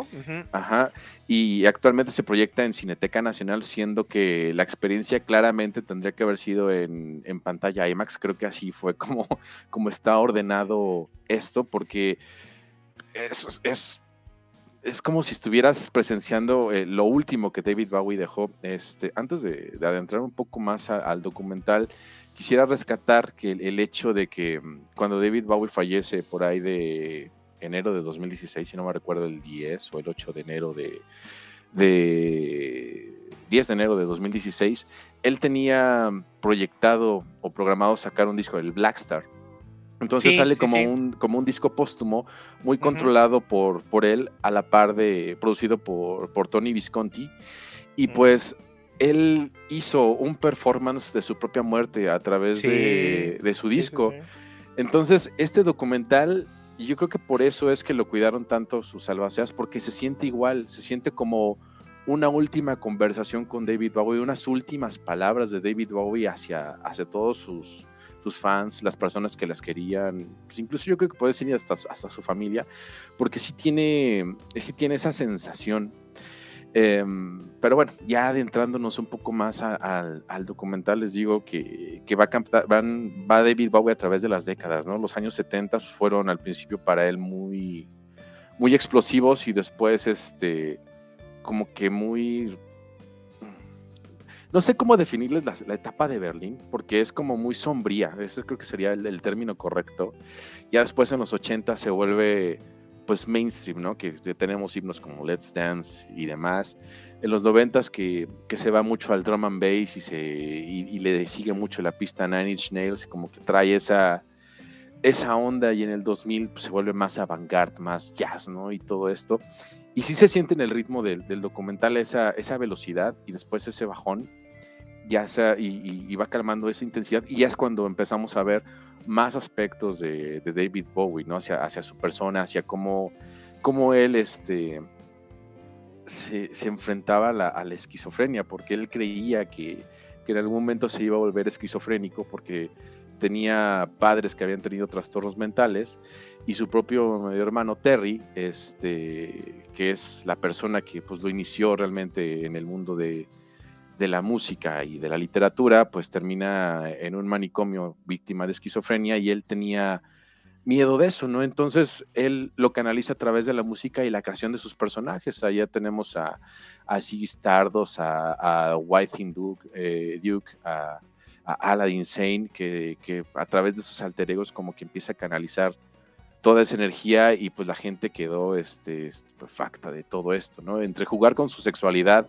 y, tener esta suerte de, de, alter egos, pues todo el mundo estaba, estaba maravillado con, con David Bowie, ¿no? Que, que pues en sí es, pues es, es maravilloso. es de esas pocas personas a las que le he llorado su muerte. Mucha gente como que de repente te podría decir, ¿por qué le lloras la, la muerte a un artista que ni familiar es tuyo cercano a ti no es, ¿no? Pero creo que hay artistas que con su obra, pues, te llegan al alma, te tocan el, te tocan el corazón, te hacen te hace sentir parte de algo, ¿no? Y David Bowie creo que hacía, hacía eso, ¿no? Entonces, cuando, cuando él fallece, pues yo, yo lloré su muerte. Y creo que todos los que estaban en la sala conmigo esa vez, pues por lo menos la mitad seguramente sí, que iban ataviados como si fueran a un concierto con, con maquillaje, con sus playeras. O sea, creo que, creo que él hubiera estado un tanto satisfecho de, de ver el resultado de estas últimas palabras en este, en este documental que, que inicia cuestionándonos, ¿no? Este, cómo el hombre perdió a sus deidades y que se sentía perdido y, y que justamente en estas superestrellas del rock como que cree que, que se les rinde un culto casi de dioses que no merecen. Y pues bueno, creo que así podría terminar con este documental de David Bowie para no, de David Bowie para no extenderme más y para darle chance de que me pregunten cosas si quieren. Oye, Juan, voy a arruinar un poco el mood haciéndote una pregunta. Uh -huh. O sea, entonces hiciste un Marta de baile. Decías que era tu abuelito David Bowie. no es cierto. No, hubiera estado padre, ¿no? Que, que David Bowie fuera mi papá, pero no, no, no. Para nada. No, pues se, se, escucha, se escucha muy, muy chido.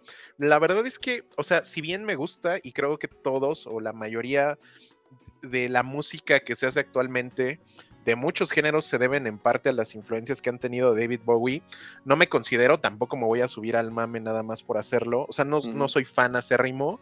Hay canciones que me encantan de ese güey. Eh, pero creo que esto está más dedicado a los fans, fans como tú. Y qué chingón que, que, que disfrutaste esto. Y, y se siente sobre todo algo que respetó el legado y, y, y, sobre todo que, que, respetó la esencia del personaje que retrata, ¿no? Creo que este güey con este segundo documental ya, ya está teniendo como los terrenos de alguien que se dedica a hacer esto y lo hace bien, porque el que sí vi y del cual me considero más cercano a la figura y a la música, el de Kurt Cobain, pues uh -huh. me pareció muy bueno, pero este se, se, siente, por lo que platicas, muy superior en toda medida a lo, a lo que hizo con el anterior, ¿no? O sea, este se siente muy grande, aparte la viste en IMAX, o sea, me parece que, que se necesitaba todo este contexto para poder eh, disfrutarla así. Entonces, no sé tú, ¿cómo ves esto a las personas que no somos fanáticos? Si nos gusta, ¿lo disfrutamos igual o definitivamente esto es un producto para fans? Híjole, ahora sí que me llevé a, a fans y no fans a, a, ver el documental conmigo y, y los noté como confundidos. Siento que, que, el documental es un trancazo que si no eres tan fan o no eres fan de David Bowie, como que es difícil de digerir. Porque sí es, a nivel sonoro es, es muy envolvente, es muy, sí, es un tanto esquizofrénico, es muy, muy acelerado, ¿no? Entonces, si vas con la idea de David Bowie nació en Inglaterra en 1943, sí, sí, pues no, no es, ese, no es ese tipo de documental, ¿no? Y, y, te puede sacar, este, te puede confundir. Sin embargo, como a la mitad, cuando se asienta ya un poco el, el, el, mood del documental y empiezan a darte datos de él, como que empiezas a entender más esos datos generales. Pero, pero sí siento que, que les costaría, a los que no son fans de David Bowie y quieren verlo, les costaría verlo. Sin embargo, si tienen la oportunidad, ahorita pues, tristemente ya nada más está en la Cineteca Nacional y la Cineteca Nacional pues no tiene los elementos como en su momento Cinépolis con una no, pantalla.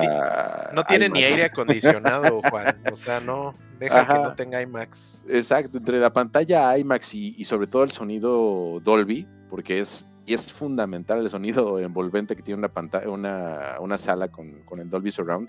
Este, creo que eso es lo que te mete en una atmósfera todavía más cautivante del documental si sales este, bastante emocionado de, de lo que se presencia, ¿no? Entonces, quizás si no tengas esos elementos, como que te pueda fallar un poquito, ¿no? Entonces, si ustedes, este, pues tienen un buen home theater en casa y su pantalla está, pues, en buenas condiciones, creo que les recomendaría un poco más así la experiencia, aunque les digo, lo ideal hubiera sido que, que le dieran más tiempo en una pantalla IMAX en, en el cine.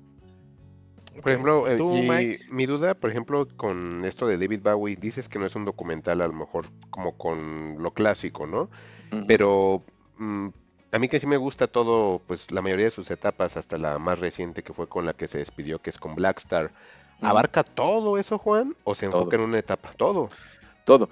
Este, se siente mucho al principio porque pues, David Bowie al final sacó montones de discos. Si no mal recuerdo, fueron más de 30 discos, una cosa así. 20, 30 discos. Entonces, en los 70 él estaba atiborrado de discos. Entonces, te los empiezan a mencionar, pero no pues, uno por uno, ¿no? Sino que te los meten todos en, en esa era y, y pues ves el collage de imágenes de canciones y demás y este y pues sí lo, lo abarca todo y yo creo que por eso también la gente termina un poco agobiada. De hecho, el soundtrack de el tracklist de, de este documental es de 45 canciones. Wow, vale. O sea, ¿ya está disponible en Spotify para escucharlo o Mira, ahorita me, ahorita que me metí a la, a, la ficha técnica del documental y, y, vi cositas, dije, ah, pues aquí están las 45, dije 45, y no, pues para mí me parecieron como que un poco más, ¿no? Y sobre todo el momento en que usan las canciones, porque de repente sí se siente un poco como que es como un videoclip, pero no para, para en malos términos, al contrario, es, es así como que para apoyar el momento y, te eleva todavía más, ¿no? Entonces sí es como, sí es muy, muy emocionante. Ahora, este Alec preguntó, oye, pero esto es nada más para fans o para no fans, ya nos diste ahí un punto, pero si no es atractivo para los no fans, ¿no falla entonces el documental, Juan? Yo creo que no, este, porque al final, al ser la despedida que, que pretende ser, quizás no le está hablando a todos. Este, y, generalmente la, gente que, he notado que se, acerca a David Bowie, pues no se acerca como por las formas tradicionales. Entonces, a lo mejor les costará trabajo, pero creo que sí puede llegar a gustarles.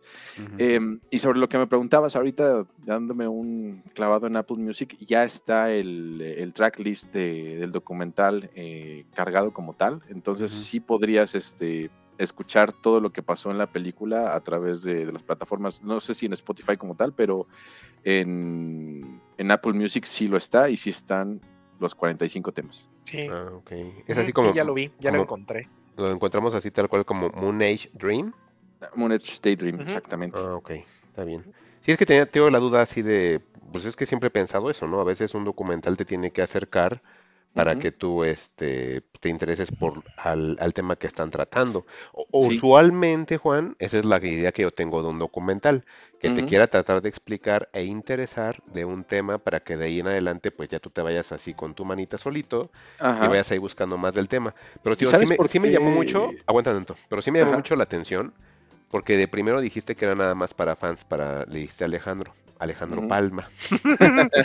pero después, este, ¿cómo se llama? Dijiste que no, que si era bueno. Entonces ya me quedé confundido. No es de que esté otra vez como picando la costilla de no, tienes que decirme que es malo, pero realmente sí me llama mucho la atención eso, porque un documental, Juan, creo yo que sí tiene que estar o tiene que tener elementos que te hagan interesarte por lo que está haciendo, porque si no, entonces como documental falla un documental que no te esté dando datos interesantes y que no te esté manteniendo bien eh, en lo que están mostrando, falla por esa situación. Entonces, pues aquí sí hay que separar un poquito, aguántame, hay que separar un poquito como esta parte de que sea una película, sea una, una biopic y que sea un documental. Por eso, siempre desde que empezó esta onda de lo de David Bowie, cuando lo mencionabas en el grupo de WhatsApp, oye, es que está esto, este, siempre era la pregunta, oye, ¿es documental o es biopic? No, pues es documental y pasaba un tiempo. Ah, pero es que salen escenas y que se ve muy bonito. Mm, entonces, ¿es biopic o es documental? No, es documental como tal, o sea, este es más bien cómo están acomodados los elementos y te, hacía la te hacía dudar porque yo te lo estoy contando en relación a, a la expectativa que vi en la sala. Y sí vi gente que se salió de la sala. Mm, Pero siento que se salieron porque no entendieron la estructura del documental y no porque esté malo, simplemente porque es muy Ah. intenso. Este, sí, sí, porque te está bombardeando con música, te está bombardeando con imágenes, te está bombardeando con reflexiones en algunos momentos. Este, y, y ya eh, y tarda como que en aterrizar en esa parte clásica de David Bowie nació y te- en, eh, que es como que la gente, lo que la gente generalmente espera como de un documental, ¿no? Pero aquí estamos, te digo, ante, pues, creo que una experiencia tal cual cinematográfica, muy bien llevada, muy bien elaborada, muy bien musicalizada, muy bien montada. Entonces, de que sea un mal documental, para nada lo es. Sin embargo, creo que puede ser un documental difícil por cómo está montado. ah. Para la gente que quizás no, no está tan... Para la gente como que lo ve de forma tradicional, por así decirlo. Es que no, no, ¿no crees, Juan, que justamente eso define a David Bowie? Porque ahora yo voy a ser Mike enojado con la vida. Yo creo, yo creo que David Bowie justamente es el tipo de artista que mucha gente dice, no, sí, claro, yo soy muy fan. Ajá, pero oye, seguiste eh, Blackstar, eh, traes todo el pedo de, de- del entendimiento de la música tan compleja que al final hizo, y creo que ahí es donde mucho fan pierde, Sí. porque creo que este güey está tan clavado y por eso yo reconozco que no, no soy fan, o sea, me gustan canciones y seguramente serán las más conocidas, pero creo que este güey era un artista tan complejo y sacó tantas cosas que es complicado seguirle. Ahí creo que sí definitivamente necesitas ser fanático de algo para o clavarte mucho para entender realmente el tema. Y creo que el problema con Bowie es que es bien fácil decir que sí te gusta y, y eres fan y dejarte ir por lo más, más fácil, ¿no? Que es este irte a cantar Life on Mars, que pues por supuesto a todos les va a gustar, ¿no? Porque es súper popular, pero métete a los temas más clavados de Blackstar y pues creo que no, ahí es donde ya no funciona. Creo que entonces está retratando perfectamente al artista, porque al, al ser algo tan clavado, pues definitivamente lo conviertes casi, casi automáticamente en un producto para fanáticos y creo que está bien, porque finalmente si vas a ver eso, pues lo que esperas es como fanático irte eh, a clavar más con el artista que te gusta, ¿no? Definitivamente. Así A es. ver, Mike, dime tres canciones del Blackstar, por ejemplo. Ah, qué llevado. Qué, qué- qué qué- qué mala onda de hacer equipitos para decir que entonces el, Es ¿cómo que? ¿sabes? el, es que documental sí, está bien y es codescendente, pero es que, No, es, es que en que, serio, eh, es que mira, es, es que Alec tiene un punto en la complejidad que tiene David Bowie, porque, pues sí, muchos pueden ser muy fans de, del Ziggy Stardust, ¿no? Pero si nos vamos a la etapa de, de Berlín, que es como la más oscura y que es casi como ambient, que es donde conoce a Brian Eno y demás, pues ahí, ahí no veo mucha gente clavada con David Bowie, ¿no? Exacto, exacto. Pero sí traen Mm. la playera de David. Bowie. pero no, Y no se es, pintan con Dave, como David Bowie. es que yo digo que no es tan clavado David Bowie. Yo siento que sí es como, pues es, No, sí, Mike. no, crees? no, sí, sí, bien cabrón. Yo sí Mm. creo. es que yo siempre he pensado que lo tienes que escuchar por disco completo. Como que creo que si escuchas nada más sus sencillos, es como que sí te quedas como mucho fuera de contexto. Sí, claro. Y, y al menos a mí el Don, que en ese entonces me dijo cómo escuchar a- a- al tipo Ajá. este, pues sí me decía, pues que llévate un disco, o sea, llévate un disco claro. completo y ese es el que te vas. Y en ese entonces toma en cuenta que también, pues la mayoría todavía escuchábamos discos completos, ¿no? Desde el primero al último. Y, y- Sí, y, sabes, sí. y creo que de ahí viene lo de, de decir como la broma de, de dime tres canciones, porque antes, y es que sí pasa, y en serio ese, ese experimento lo invito con cualquier persona. Este, antes, como si escuchábamos el disco completo, era más fácil que nos aprendiéramos la letra y que nos aprendiéramos el nombre de todas las canciones porque escuchábamos el disco completo. Sí. Y ahora como ya son playlists o nada más vamos por la onda de sencillos, muchas veces se nos olvida hasta inclusive en qué disco viene tal sencillo porque ya lo escuchamos de una manera distinta. Entonces, creo que sí es también por la forma en la que llegó a evolucionar la música por el cual se hizo el cambio. Pero yo creo que David Bowie, pues es que tiene canciones muy agradables y discos muy pasables. Entonces, bueno, a mí nunca se me ha hecho como clavado. A mí se me hace como interesante, pero no clavado. Clavado zapa, ¿no? A ese sí nunca le he entrado porque lo- las veces que lo he intentado, lo he dejado porque pues no, no le entiendo, ¿no? Sí, ese güey está muy clavado. Ahí sí está muy cañón, ¿no? O a Primus que me desespera cómo toca el bajo Les Claypool y cosas así ya que no voy a O empezar a a. Dio, ¿no? O a Dio, ¿no? O a Dio que me desespera su vocecita. Ajá, pero pues ya, Y es no que voy a pues, también, ¿no? Es, lo, es lo padre y lo grande de David Bowie. O sea, tienes para escoger, tiene de todo. O sea, Sí. si, sí. si de repente dices, ay, me choca Let's Dance porque es muy plástico y muy pop y guácala, pues bueno, vete al Station to Station, ¿no? Que está, Sí. está oscuro, está bien, que nada más. Y de la Dices, pregunta, pues es que me gusta lo clásico, pues ok, vete al Aladdin Sane, ¿no? y de la o si pregunta, me gusta, ¿qué pasó? Ajá, de la- sí, porque ya este Juan ya está clavado otra vez, ¿no? De la pregunta El Juan de, de, de- el podcast de Juan de música. Sí, de ¿no? música, ya, ¿eh? ya, ya, ya terminemos con esto porque de las tres canciones, Alec, Ajá. este, pues no te llego a las tres, porque la verdad nada más me acuerdo de Blackstar y Lazarus, que eran los sencillos. Las demás no me acuerdo, pero pues algún día me aprenderé tres canciones, pero mínimo del Blackstar, el Lazarus y Blackstar ahí vienen. y pues ya, ese es todo de mi parte. Y no, No, sé yo si pensé ahí- que sí ibas a preguntar algo más. No, yo creo No, que. pues es que lo ya pregunté, es- pero pues lo tiraron entre los dos diciendo que sí está bueno. pues, yo decía, es que mi objetivo era la pregunta era eso. Dije, pues es que si un documental al final me dices que los no fans no les gustó, yo Sí, digo sí, sí. que como documental está fallando. Falla, Ajá, falla, sí, es puede lo que ser. yo digo, ¿eh? O sea, porque eh, es- ahora sí que como el meme de la niñita de, bueno, eso digo yo. O sea, sí, porque hemos platicado de documentales, Juan, y por ejemplo, yo me atrevería a decir que inclusive si yo, yo le digo a Alec, oye, aviéntate el documental de, de, este, de Maradona, el que vimos, aunque Ujú. Alec no, ve- no sepa nada de Maradona, estoy seguro que le va a gustar el documental. por Sí, le todo- va me va a interesar, ¿no? Ajá, exactamente. Y si aquí pasa esta situación, y si vas a una sala de cine en la cual la gente hasta está cosplayada de David Bowie y se sale, entonces ahí está fallando el Es que documental. eh, es a lo que voy. No creo que tanto falle, pero la persona que se salió, yo creo que. Nada más él falló, ¿no? No, Era no. poser, era poser, dice Juan. Exactamente. Lo desenmascararon. Tenía el rayito mal pintado, ¿no? Juan lo tenía al revés, con otros colores. Ah, que sí, Juan. Le dijo, ah, esta payasada que. O a lo mejor fue a llevar a su novia y, y se enojó porque no entendía nada, ¿no? Y la sacó. Y ¿Ya ves? así Es que no "Ay, está mal decir que estaba, que, que no funciona. Lo voy a ver, yo porque la verdad sí le tengo Es que, ganas. es que sí funciona, o sea, sí funciona. Yo creo que te estás yendo, tendrías que verlo porque en realidad Lo es, una experiencia muy, muy fregona de ver. Ah. Entonces, digo, me da mucha pena que no hayan podido verlo en una pantalla IMAX porque te quedarían todavía más extasiados. Pero si Ah. tienen chance de verlo, pues como puedan, véanlo. Digo, es- todavía está en la cineteca a pesar de que las bocinas ahí, no sé, hace mucho que no voy, no sé si están no, la Cineteca bien, no, voladas, ya están bien voladas esas bocinas. Juan. Sí, porque ahí los sí, tamales pues, siguen bien ahí, Juan. imagínate. Pero Ay, bueno. Está bien. Pues Bueno, ya nada más para cerrar, eh, eh, es- entonces acabamos de confirmar la existencia de las David Bowies que se pintan su rayito. Claro. ¿y los David. Juan? ¿Tú habías Los pintado? ¿Ibas No, yo iba con mi sudadera así, todo tranqui. Ay, Juan. Hubieras, hubieras, este, pedido ahí caritas que de tigrecito, leoncito.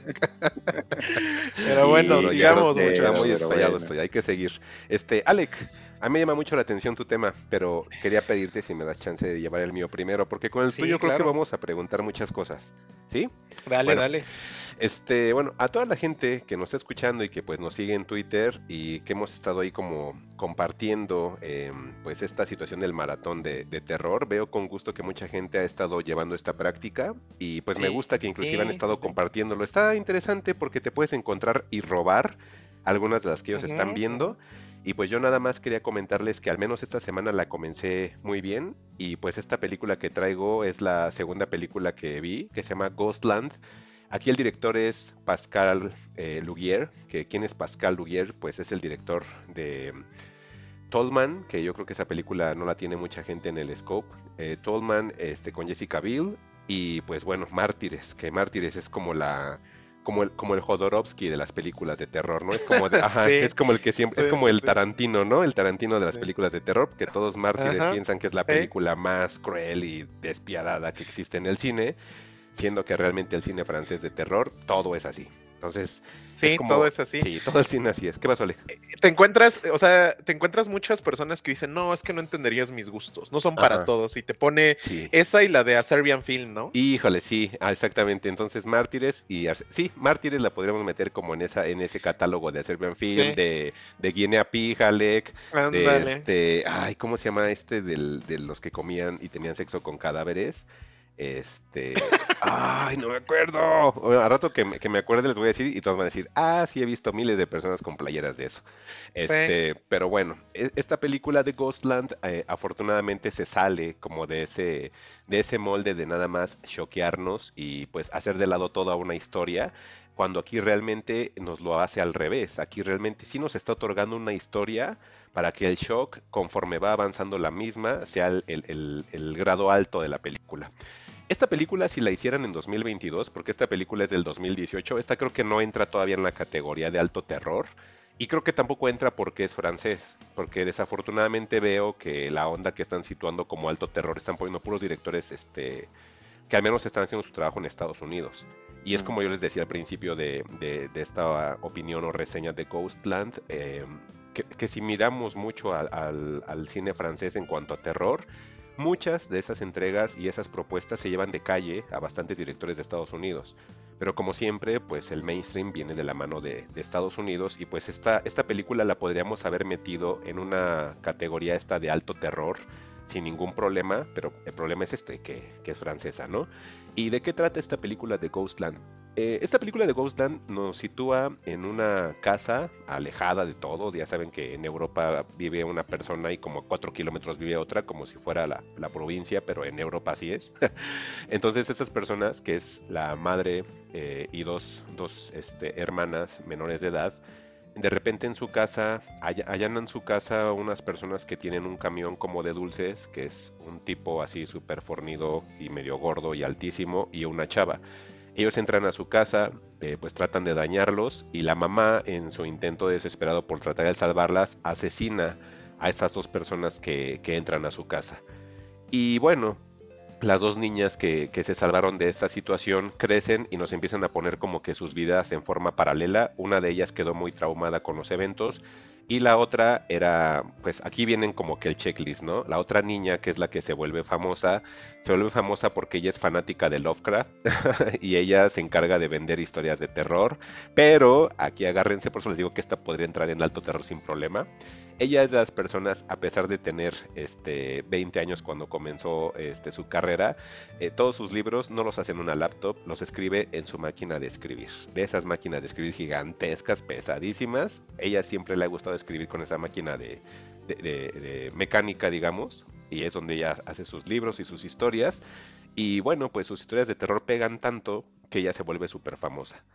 Y entonces la película, eso es lo que nos va a empezar a retratar, como esos dos lados, tanto de la hija que quedó traumada que sigue viviendo en, en Canadá, porque la película es franco-canadiense, y la, y la otra niña, pues es la que ya se vuelve adulta vendiendo sus libros de, de terror. Me gustó como esta parte porque mm, me, me recordó mucho la- la- los libros de Stephen King. Stephen King, o Stephen King, como lo quieran llamar, siempre ha, ha retratado a mm, escritores de terror en sus libros, porque al final es como si él mismo se retratara, ¿no? Entonces, ver esto, dije, ah, es una especie como hasta de homenaje, pero es con una chica. Y, y bueno, empiezas a ver como que toda la vida que tiene ella como, como una autora de, de libros de terror. Y, se vuelve interesante porque empiezas a ver su vida y cómo es que sobrepasó ese hecho tan, tan traumático. Hasta que eh, un momento ella recibe una llamada telefónica de su hermana y su hermana le empieza a decir, es que están aquí, están aquí, necesito que regreses porque están aquí. Y ahí empieza la película a, desenvolverse en un ámbito totalmente distinto como nos lo plantean al inicio de la película. Y empiezan a haber plot twist dignos de este género que les digo que, que- que está como muy en boga del que le llaman alto terror, que realmente si nos ponemos mm, sesudos, el alto Ajá. terror realmente viene desde el bebé de Rosemary, viene desde Omen. ¿Y qué es el alto terror? No es nada más que, que sea una situación pretenciosa. Es una historia que tiene elementos de terror, pero es una historia al final bien creada. Y creo que eso es lo que se ha estado confundiendo con alto terror. Es nada más decir, es que no es como una película de, de, de, scare- de, de jump scares. Este, No es una película de jumpscares, es una película que sí tiene una historia y te la van a aderezar con, con cosas de terror. Por eso así es Hereditary, así es Midsommar, Mm. así es Witch. O sea, son historias que sí son, son historias normales, aderezadas con cosas de terror. No es alto terror y no es sofisticamiento, no. O sea, realmente es una historia así. Yo creo que se está retomando el elemento de terror que se hacía, como les digo, con Rosemary's Baby, con este, con The Omen, como con este el, el hombre este de. Ay, el, el que quemaban, el hombre de. de Ay, no me acuerdo cómo. El, no me acuerdo cómo se llama esa película. Estoy muy malo para las películas el día de hoy. Wickerman. Ajá, exactamente. Sí, que lo hicieron su remake con este, este Nicolas Cage, ¿no? Entonces, realmente eso es creo que el alto terror y está mal dicho. Es nada más una historia que sí es una historia bien, pero que está aderezada con tintes de terror. Y esta de Ghostland es esto. Porque cuando llega ese giro de la, de la trama es cuando dices, ah, o sea, ahora hay más historia que lo que nos mencionas al principio. Entonces, sí la, puedo, sí la recomiendo bastante, pero otra vez es de esas películas que no puedo ir más allá porque hay spoiler y el spoiler te arruina por completo la, la película. Inclusive me gusta que en el cartel que usaron ponen una especie como de muñequita para, para eh, todavía confundirte más de lo que vas a encontrar en la película. Pero Ghostland tiene una muy buena historia y eso es lo que creo Mm. que destaco mucho de ella. Oye, ok.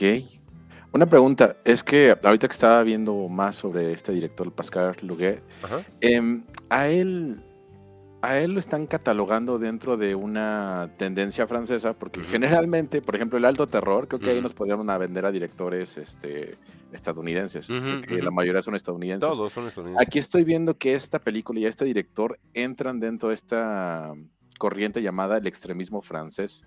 Y dentro de este extremismo francés está Gaspar Noé, o hay películas pues, de él, ¿no? Que generalmente como que eh, el, el- el hecho que, que retrata o la forma de, de, sí, de retratar las, las situaciones es como para agobiarte, para generarte como cierto repelús y demás. Aquí también el director está hacia esta línea, porque creo que más que alto terror va hacia, así por lo que Es describes, su género o algo así. Creo que, creo que está más en este, que es el que pertenece, ¿no? Al extremismo francés, como que el suceso que esté pasando te va a hacer reaccionar de formas, pues no tan, no, mm, como, no me gustaría decir violentas, pero sí como que la, la idea es este provocarte pues, hasta angustia, ¿no?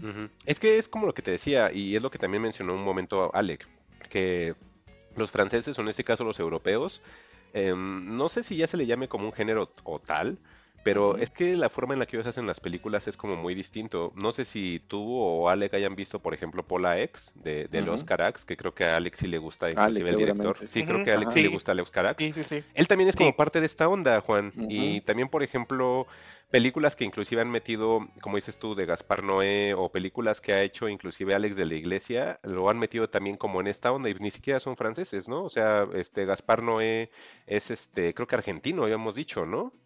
Bueno, hizo su carrera en Francia, ¿no? Por eso Ajá, es que lo pero meten ahí, realmente, pero, pero sí, realmente es argentino. ¿no? Y pues obviamente Alex de la Iglesia es español, entonces em, sí siento que es como una movida o, o un, un- ¿cómo podemos llamarle? Una escena, no sé si, sí se le sea correcto llamarle en el cine, porque Pues yo de cine no sé que nada. es como una corriente, una ¿no? tendencia. Ándale, corriente, exactamente. Pero yo creo que lo- porque los, los, los europeos, pues digamos que ellos solos se manejan en este tipo de venas, a Ojo, diferencia pero de Estados Unidos. esta corriente, pues ya por lo menos tiene sus 15 años, porque, por Desde ejemplo, el ahorita 2000, estoy Juan. viendo, ajá, No, desde el 2000, ya tiene como sí, 20 sí, estoy, sí, por exacto, estoy viendo títulos como Irreversible, Pola Ujú, X, ujú, ujú. eh, en, en- Enter the Void, es que son, ya son películas viejas, ¿no? En relación a, a lo que consideramos nosotros como alto terror, Sí. que es, podríamos decir o delimitar con Ari Aster o Robert Eggers a Ujú. 2014, 2015 quizás, ¿no? En, ese, en ese aspecto, este extremismo francés le lleva mucha ventaja al Sí. supuesto alto terror. De hecho, dicen que hasta tesis la meten en esa onda, Juan, y tesis Sí. es muchísimo más vieja. O sea, imagínate, por eso te digo que sí siento que es algo distinto, por eso luego me da risa que, que en Estados Unidos le llamen así, ¿no? Porque dices, oye, es como si quisieras decir que apenas estás descubriendo ese terror, cuando en. Europa ya te lo vienen manejando desde hace más de 20 o 30 años. Entonces, ojo, porque sí creo que está mal categorizado, pero sí la puedo colocar en esta situación en la cual es una historia que va a estar aderezada por tintes de terror nada más, pero realmente sí vamos a ver una historia de, pues al principio podríamos llamarle de home invasion, pero realmente cuando se tuerce la historia todo se vuelve Sí. muy paranoico, todo es esquizofrenia total, ya la realidad no es como la como tú piensas que va a ser en la película, muy en, muy en tono, a lo mejor espero no arruinarlo, pero muy en tono de la isla de, de- de DiCaprio, Algo así lo podría poner. O sea, sí, Mm, de hecho fue- lo vi y dije, "Mm, esto me recuerda un poco esta parte. Entonces, eso es lo único que les voy a decir que me recuerda un poco para la gente que sí sabe a lo que me refiero y que vio la isla de, de DiCaprio. Sí se llama la isla, ¿no? La de Kubrick. Este, de- no, no es de Mm. Kubrick, de Scorsese, ¿no? Ajá. Ajá, entonces, que es una onda en la cual tú sabes que es una realidad, pero conforme va avanzando... No, Es no una re- spoiler, Santana. No, no, no, pero es que digo, para la gente que lo sabe, o sea, es una realidad distinta a lo que estamos viendo. Y eso es lo que está muy bien situado porque todo es en una casa. Entonces, Sí. aparte, ni siquiera es un gran presupuesto, pero está muy bien la idea. Entonces dije, ah, esta de Ghostland está bien. Y la verdad, al principio me acerqué como que, como que con distancia, porque Tolman está bien, pero al- mm, a mí no se me hace como atractivo que digan, es que es el director de, de, este, Mártires. de Mártires. A mí no se me hace una buena película Mártires, nada más es puro shock, pero ya es un Pura shock ya muy hueco. Ajá, pero ya después ya se vuelve hueco porque te adecuas muy rápido a él, te acostumbras y dices, Sí. ah, esto y ahora Sí. qué más va a haber. Y ya no hay más y Sí. dices, "Mm, ya, ok, ya no quiero ver Creo, nada creo más". que en general ese, ese fue el problema de, de ese género que se Sí. explotó en Europa, ¿no? Porque yo recuerdo muchísimo Mártires y seguramente otra que también ya has visto que se llama El Interior. Híjole, No sé sí, si es. sí, el interior Entonces, sí. ajá, entonces son de esas películas que son, se desgastan muy rápido. Y creo que la idea que dependa de la brutalidad es puro shock value. Y entonces te conviertes en el Marvel de- del cine de terror, ¿no? Porque necesitas algo visual para tener a tu público entretenido y ahí es cuando pierdes, ¿no? Así es, es el interior, Juan, también es francesa. Por eso digo que sí es como parte de todo ese... Sí, es que también universo. dentro de esa, de esa listilla de donde estoy viendo extremismo francés, hay una película que es como que fue como muy popular en las en los DVDs que no se vendían de Gandhi, que se llamaba en español Viólame. Ah, ok, ya sé Ah, cuál Y es. esa sí, también película ajá. justamente, pues la idea era esa, ¿no? De que Sí. violaban un par de mujeres, lo hacían de forma real, este, y eso los enloquecía y iban por un, tenían un frenesí, este, de matanza, ¿no? Y Sí, porque luego ellas de- como lo que hicieron en onda de venganza después de eso, ¿no? Exactamente, entonces ese, ese era como que el, pues, lo, la novedad de la película, ¿no? Y por lo que te la vendían, pero en realidad pues, la película no, no iba más allá de eso. Ah, ¿no? que, que yo recuerdo ahorita ya que nos convertimos en fugitivos del horror. Sí, no- Este, no sé si recuerdan una película ahorita que Juan decía, una, creo que es gringa, y eso es- Ajá. es también importante, porque de este lado también tuvimos obras. Creo que es ochentera la original, una que se llama I'll Spit in Your Grave. Ah, sí. Sí, que hasta ahí y que de hecho tuvo todo. un. Ajá, hubo un remake, entonces básicamente era eso, de unos güeyes que, que violan a una morra, la dan por muerta y esta morra los empieza a matar uno a uno, y la original creo que sí es buena. I'll Spit in Your Grave, sí. sí, sí la recomiendo. Sí, ah, ya, ya tengo el nombre de la película que les decía de los cadáveres, este. Necromantic, y esa la habían en el Chopo todo el Mm, tiempo. sí, sí, sí. Ajá, pues les- son como de esa onda. Ese, esa, yo creo que ahora el cien pies humano sería como parte Ajá, de eso, digamos, en también cosas de- modernas. Eh, Anticristo de Von Trier, no sé si la metería ahí. Mm, no No, creo. no. Es que, ¿sabes? Ujú. No, creo que Anticristo, o sea, obviamente el final es súper así impactante, pero creo que el core de la historia es más, está Sí, mejor sí, es contado distinto. y, y es entretenido por la historia per se, no por la brutalidad del final, ¿no? Entonces, o, sea, hay, o sea, hay historias de brutalidad que son buenas, eh, siempre y cuando cuenten una buena historia. Yo no recordaba esa de I'll Speed in Your Grave, pero es una gran historia de venganza y, y Sí. la película es muy brutal, pero tiene una justificación totalmente plausible. Esta que tú trajiste, Santana, yo la vi el año pasado, no sé en dónde la Ah, encontraste, porque creo En que yo la vi en Netflix. Yo la vi en Prime Ok, Video. Ok, ¿Y sí, y la verdad ¿Qué es que me, me quedé, me quedé, me gustó. En general creo que me gustó. eh, este, eh, donde la historia se tuerce, está bien. y- Ujú, y, ujú. y- y en general creo que es un director mucho más controlado. Sí es brutal, o sea, ojo, la Sí. película sí tiene escenas fuertes, Sí, pero creo que en general la recuerdo como una buena película. Sí, sí está interesante. Yo creo que para la gente que está haciendo su maratón sí sería como adecuado que la, que la incluyan. Ghostland está ahí en Prime. Y bueno, nada más como rápido para determinar esta parte o mi participación. Em, de las películas que estuve viendo, les comentaba a ustedes antes de grabar que em, tuve por ahí una sorpresa muy curiosa con Ocus Pocus 2. Yo nunca vi la 1. Mm, y a la mi- gente no le gustó, ¿no? Ah, eso es lo que me estaba diciendo Juan. Este, la 1 yo nunca la vi, mi hija me dio un resumen y vimos la 2. Y la 2 me la pasé muy divertido, pero pues si, si dice la gente que la 1 está mejor, quizás algún día la vea. La verdad, en su momento nunca me interesó.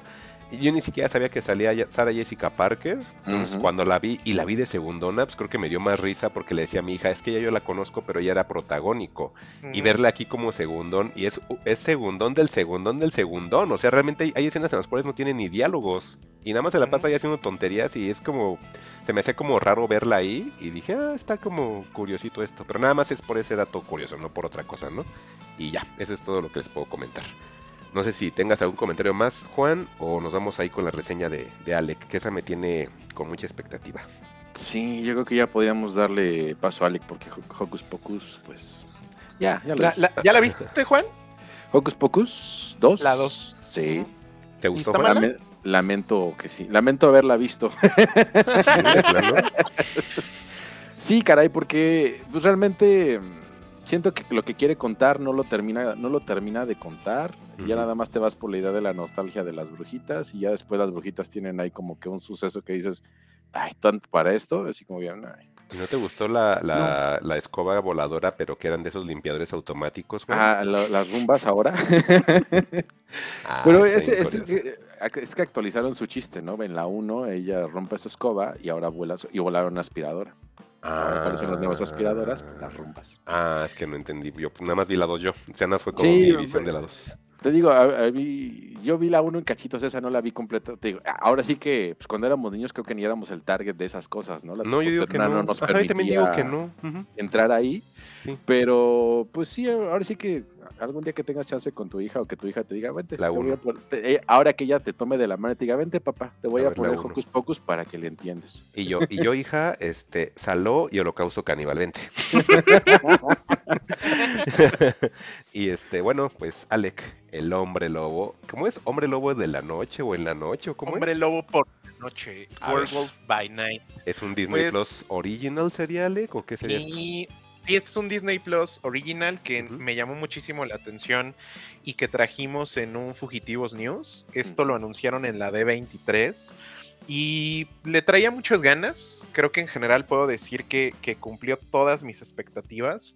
Por ahí Juan nos va a platicar porque él también la vio y creo que trae impresiones distintas a las mías. Pero en resumen, esto es un mediometraje, 52 minutos de puro Gael García en blanco y negro como, como debe de ser porque es un maestro de maestros. Em, la historia es muy sencilla. Werewolf by Night es una película que está dentro del Marvel Cinematic Universe, pero trae un tono totalmente diferente. Creo que es el primer producto hecho por Disney, porque ahí están las series de Daredevil y todo, todo esto que crearon como más, entre comillas, para adultos. Y esta, esta película, pues creo que excede por mucho lo que yo pensé que iba a traer de violencia al tratarse como de temas de monstruos, de cazadores, de enfrentamientos. La película sí en algún momento sí se vuelve quizá demasiado violenta para un niño. Eh, dije- o sea, yo mismo me pregunté, esto no es para niños y creo que la, la- la hechura de la película eh, hace un homenaje totalmente a estas eh, películas de monstruos de la Universal de los 20, de los 30. Hay ahí las famosas quemaduras de cigarro, un par en el, en el, en el filme, eh, que de nuevo son para homenajear, pero no se exceden. No quiere ser un producto totalmente entregado a ese, a ese homenaje ni quiere plagiar nada. Eh, de hecho, al final, los últimos minutos, la película cambia y se convierte en una película totalmente a color y creo que es donde de verdad entiendes la intención de este director que es el primer proyecto que, de hecho dirige es eh, Michael Giacchino que en realidad este güey nunca había dirigido nada. Tiene por ahí un episodio de una serie de Star Trek pero él es conocido por sus bandas sonoras. Eh, creo que de las más icónicas es la de Rogue One tiene Up las de Star Trek producidas por J.J. Abrams. O sea, este güey en realidad es un, güey que hace bandas sonoras y la película está muy bien hecha.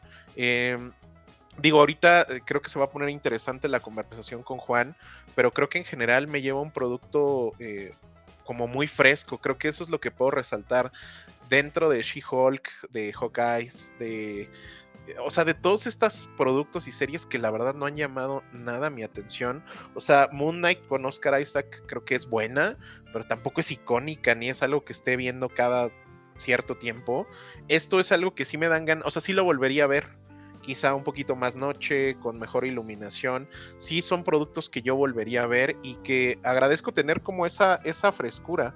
Realmente eh, creo que creo que me encuentro con un producto diferente, se agradece, un producto sí que, que, que, quizá falla en algunas escenas ahí con efectos especiales, pero se entiende que es, viene de alguien que nunca había hecho eso, pero en general creo que tiene su nivel de brutalidad, de sangre, de violencia, de batallas, y creo que definitivamente cumplió y esperaría en algún futuro cercano más productos así de diferentes de, de, Marvel, porque de verdad se siente muy, muy fresco. Creo que Mike te la puedo recomendar, recomendar sin problemas, dura 50 minutos y la verdad es que los considero bien, bien invertidos. Y bueno, Alec, de todo lo que nos comentas, sí tiene una manufactura o pareciera como de una película de los, de los 30.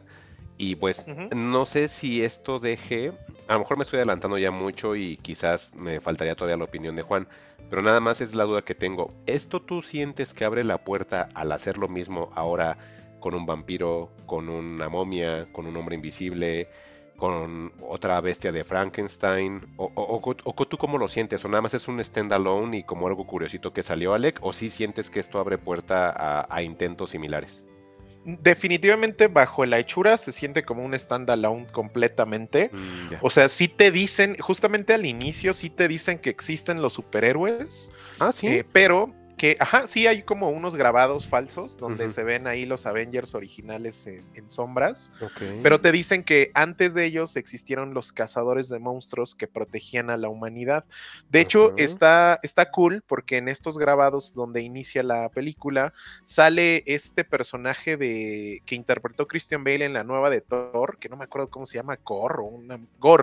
Ujú. Gore, este güey sale en la en el grabado siendo este asesinado por cazadores, pero sale el Gore de los cómics, o sea, no la versión de Christian Bale, pero es el mismo personaje. Entonces te dan a entender que antes de los superhéroes, entre comillas, que existen en el MCU, que existen, eh, estaban los cazadores y que estos cazadores de monstruos nos protegían al igual que ahora el Capitán América de, de los malos, ¿no? Entonces sí existen los superhéroes dentro de este universo, pero se refieren más, más, esto se siente totalmente como un standalone y no creo que abra la puerta, más bien creo que esto abre la puerta para experimentar con estilos y con ideas distintas, creo que eso sí lo deja muy claro, pero no veo, por ejemplo, a un Gael García junto a Moon Knight, no, no creo que eso suceda. Mm, ok. Y a ver si Juan, tú también la viste, ¿no? Sí, ver, pero yo más bien les- ¿qué yo- onda? Yo, más bien tendría una pregunta hacia ustedes, sobre todo a Mike, que, que yo creo que tiene un poco de más bagaje de cómics. Estas historias de monstruos de Marvel, este, ¿tienen algún cómic que la respalde, alguna historia, o simplemente están usando lo que se sabe de para hacer algo? Ujú. ¿Cómo, cómo, cómo, cómo? No, no entendí Sí, mucho. no. ¿Hay un cómic de, de Hombre Lobo de parte Sí. de Marvel? Sí, ¿Sí? Sí, hay un cómic que está basado en el personaje de Gael que es- se llama Jack Russell.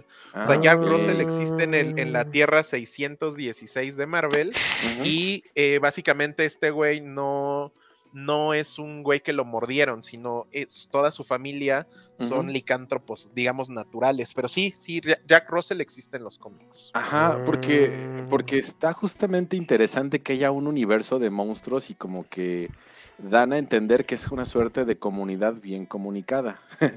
Ajá. Este, y sobre todo, y, y- y el, y la parte ritualista que, que comenta Alex con, eh, con este Ulysses Bloodstone, Ah, está súper chingón ese eh, está inicio, padre. E incluso eh, el- el- los, pues como esa broma fúnebre que tienen al, para presentar a, al que los convoca, pues también me pareció, me pareció está cool. chistoso, ¿no? Padre. Entonces, creo que pues, si da como para standalone, este, creo que sería como un desperdicio. Creo que se podría ocupar ese, ese universo para hacer más cosas igual como que del mismo tono. A lo mejor se podría Sí. hacer una serie antológica, por decir que con su episodio conclusivo y, y demás, Sí. de esa misma duración. Y creo que tendrías un, un muy buen producto, este, considerando pues todo lo que tenemos ahí con los cazadores de, de monstruos. Les decía que yo cuando la vi como que me sentí medio... eh, ya, ya llega un momento que creo que estoy odiando por odiar y no estoy apreciando las cosas. Este, en realidad sí es un, es un, es un buen esfuerzo por traer un cómic de, de hombres lobo. De hecho, está, está bien hecho. Sin embargo, creo que mm, el quererse apoyar eh, en esa estética, y no sé si Mike ahí la vio como para ver si me puede apoyar un poco con el comentario o deshacerlo, como es su costumbre. Este. Sí, porque al querer retratar esa, esa estética como de monstruos de la Universal y hacer como que las comaduras de cigarro en las esquinas para Eso te ese- cagó, ¿verdad, Juan? Sí, sí, la verdad, como que dije, es que se, se ve mal, se ve muy falso. O sea, lo que estás haciendo está muy bien, eh, independientemente si es a, a blanco y negro o a color, está muy bien, lo estás desarrollando bien, vas bien. Creo que no era necesario el, el quererse meter a mí, estamos homenajeando a las películas Sí, de sí, los sí. 40, porque en realidad, pues lo que estabas usando era un cómic que, que está ahí, ¿no? Entonces te puede servir ahí en lugar de, de venderte el gimmick de, del homenaje, porque creo que lo hace terriblemente mal ahí. No les creo que sea como que inspirado en, en esas películas de la Universal. Ahí, no sé, me hubiera gustado ver, no sé, un poquito de, de granito reventado, la imagen más, Sí, sí, sí. más fea, pero entiendo que pues la gente a est- a estas alturas ya no les gusta eso, no les gusta ver No. todo ultra definido y ultra detallado y pues evidentemente al querer traer una película de monstruos de los 40, 50 a un contexto de 2022, de, de- Ujú. pues no, no iba no iba a funcionar y creo que por ahí sería como que mi única queja a, a este, a esta película que hizo Giancarlo Giacchino, digo Michael eh, Giacchino, que, que por cierto les recomiendo no googlear su, su cara porque se parece a Alec Sintex. Entonces, Oh, pobrecito, eh, es- ese es el doppelganger más lamentable que puede tener este Michael Giacchino. Este, pero Mike, no sé si tú tuviste chance de, de echarle algún ojo o tener alguna suerte de apreciación. ¿O, No. o qué opinas de mi comentario? Si lo, Ah, si lo bueno. o lo destruyes. sí, este. De lo de las quemaduras de cigarro en la película, yo nada más, yo solamente conocí eso a partir de la película de, de Fight Club, porque yo ni siquiera sabía que existía eso. Después de que la vi ahí, ya luego la veo en las películas y digo, ah, es eso. Pero pues eso no se me hace como algo que distraiga del producto. Lo único que sí como que ya me bajó un poco la expectativa es que no sabía que estaba basada en un personaje de Marvel de un hombre lobo. Yo me imaginaba pues la intención que le preguntaba Alec de que a lo mejor era como su, vi- su visión de los monstruos de Universal de los 30, pero pues no, entonces sí está No, basado en no, un no, no. cómic tal cual, ¿no? Sí, en un cómic. Sí, en un Ah, personaje. Jack híjole. Russell existe en los cómics. Ay, qué mala onda. Como que ya me bajó mucho la expectativa. Ay, es que sí pensaba ya que no quiero ser- nada. No, pues es que sí pensé que iba a ser algo así, más que nada por el tráiler. Y pues como todo se ve así en blanco y negro, pues ya o sea, la- el, el escenario se ve hasta inclusive como, pues de los chafitas, ¿no? Así como de los 30. O sea, se ve todo muy como una escenografía de, de madera. O sea, dije, ah, pues seguramente ese es el intento. Pero pues ahora que comentas que no, que sí está basado en un personaje de Marvel, que es de un hombre lobo, pues ya como que... Híjole, voy a tener que entonces dejar la película en el baúl donde está Sanchi, Black Widow, donde va a entrar después No, está muy Namor. chida. ¿Sí? No, neta, neta está muy chida, Santana. Bueno, a mí me Mm. gustó mucho. Y hay un monstruo que ese sí no sé si sea como, del como un homenaje a, a- Ah. al Swamp Thing o algo. Ah, eh, pero sale un monstruo bastante, bastante chido. Entonces, creo que sí, lo único que sí, creo que es el problema general. La película se ve demasiado bien para pretender lo que quiere ser. Es Ah, decir, quieren hacerte una película con quemaduras de cigarro en blanco y negro, pero pues la grabaste en digital y pues se ve bien chingona, súper definida. Y entonces, justamente cuando la película se va a color, te muestra realmente cómo es la película sin filtros digitales. Entonces ahí es donde se Ah. descubre como esa falsedad. Pero en general la película creo que sí funciona. ¿Sí? La verdad a mí, a mí me quedó como un buen sabor de boca, me, me gusta Mm. Gael, cómo, cómo se siente el personaje, cómo se mueve.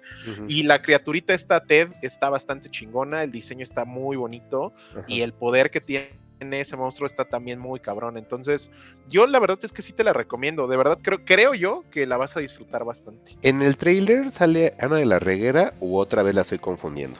Ah, estamos confundiendo. No, la estoy Otra vez, híjole, no, manches, ya todas veo iguales.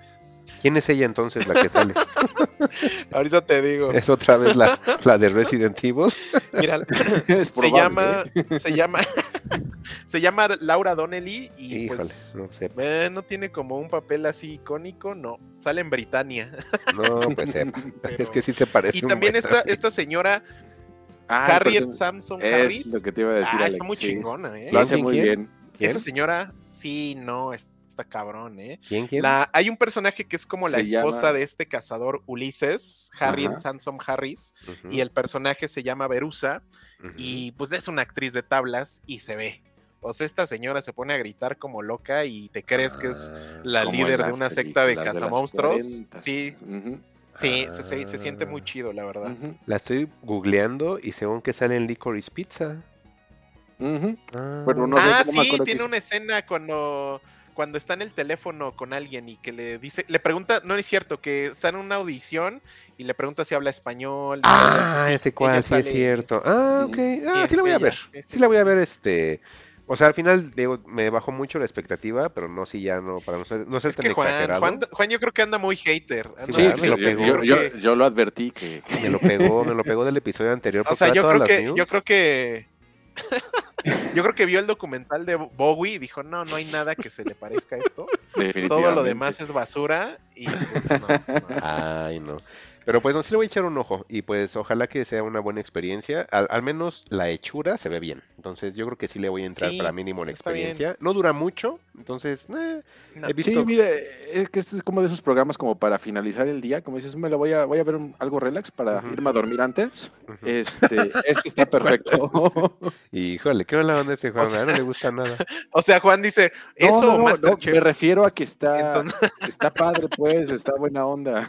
Es que son así de, la voy a poner, pero ya no es ni para ir ni al mercado, ni para Ah, trapear. ya es- Esa La sí voy a la poner para, dormirme, dices. O sea, siéntanse, siéntanse bien con eso. Ay, no. Yo creo que ese es el quote ya para terminar, ¿no? Sí, exacto. Y pues bueno, pues, Cerremos. sí, yo creo que hay que cerrar. Este, nada más, este, pues recordarles que pueden encontrar este y los demás episodios, lo pueden encontrar en Spotify, en Apple Music, en Amazon Music, lo pueden encontrar en Evox, en Google Podcast, ya estamos en todas partes. Entonces ahí pueden entrar, pueden suscribirse y pueden tener el episodio. El episodio a veces sale los lunes, pero hay gente que si está suscrita lo puede tener desde el domingo, aunque no sean Patreons. Ujú. ahí lo pueden ahí lo pueden encontrar sin ningún problema y pues yo soy Mike Santana me despido de ustedes y pues dejo despedirse a Juan Carlos Illán Pues mira, si se quieren hacer Patreons y de repente patrocinarlos las entradas del cine o algo así, pues está bien, es bienvenido, pero no es necesario, ¿eh? No se crean, nosotros lo hacemos gratis y de corazón para ustedes. Solamente recomendarle a los usuarios de Crunchyroll que vean Berserk, esta edición de Golden Age, la, que están diciendo el, el Golden Age, como se me fue el nombre de la versión, es que es Memorial Edition, creo que es así como se llama.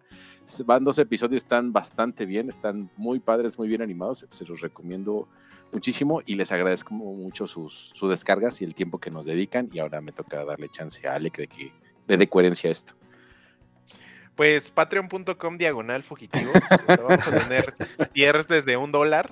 Ya de 10 dólares ya mandamos playera, ¿no, Juan? Ya de 20 euros ¿no? dólares. en euros hay que meterle euros mejor si, Pues mira, pues, si vamos a robar a la gente hay que robarla bien Alec euros o libras esterlinas no Juan Exacto. No, y no se dejen engañar, las, las, las Fuji Shirts son hechas en playeras Rimbros, ¿eh? Si vienen de otra marca, son piratas. Si, si son Jazzbeck, si no. son Jazzbeck eso no las aceptan y bueno pues gracias a todos nos estamos viendo Adiós. Cuídense, bye. ¿Cómo ha dicho usted que se llamaba? No lo he dicho. Encuéntranos en Twitter como arroba fugitivosmx o si prefieres arroba juan-xhu, arroba Alec Palma y arroba Mike-santana. Fugitivos. Historias para el camino.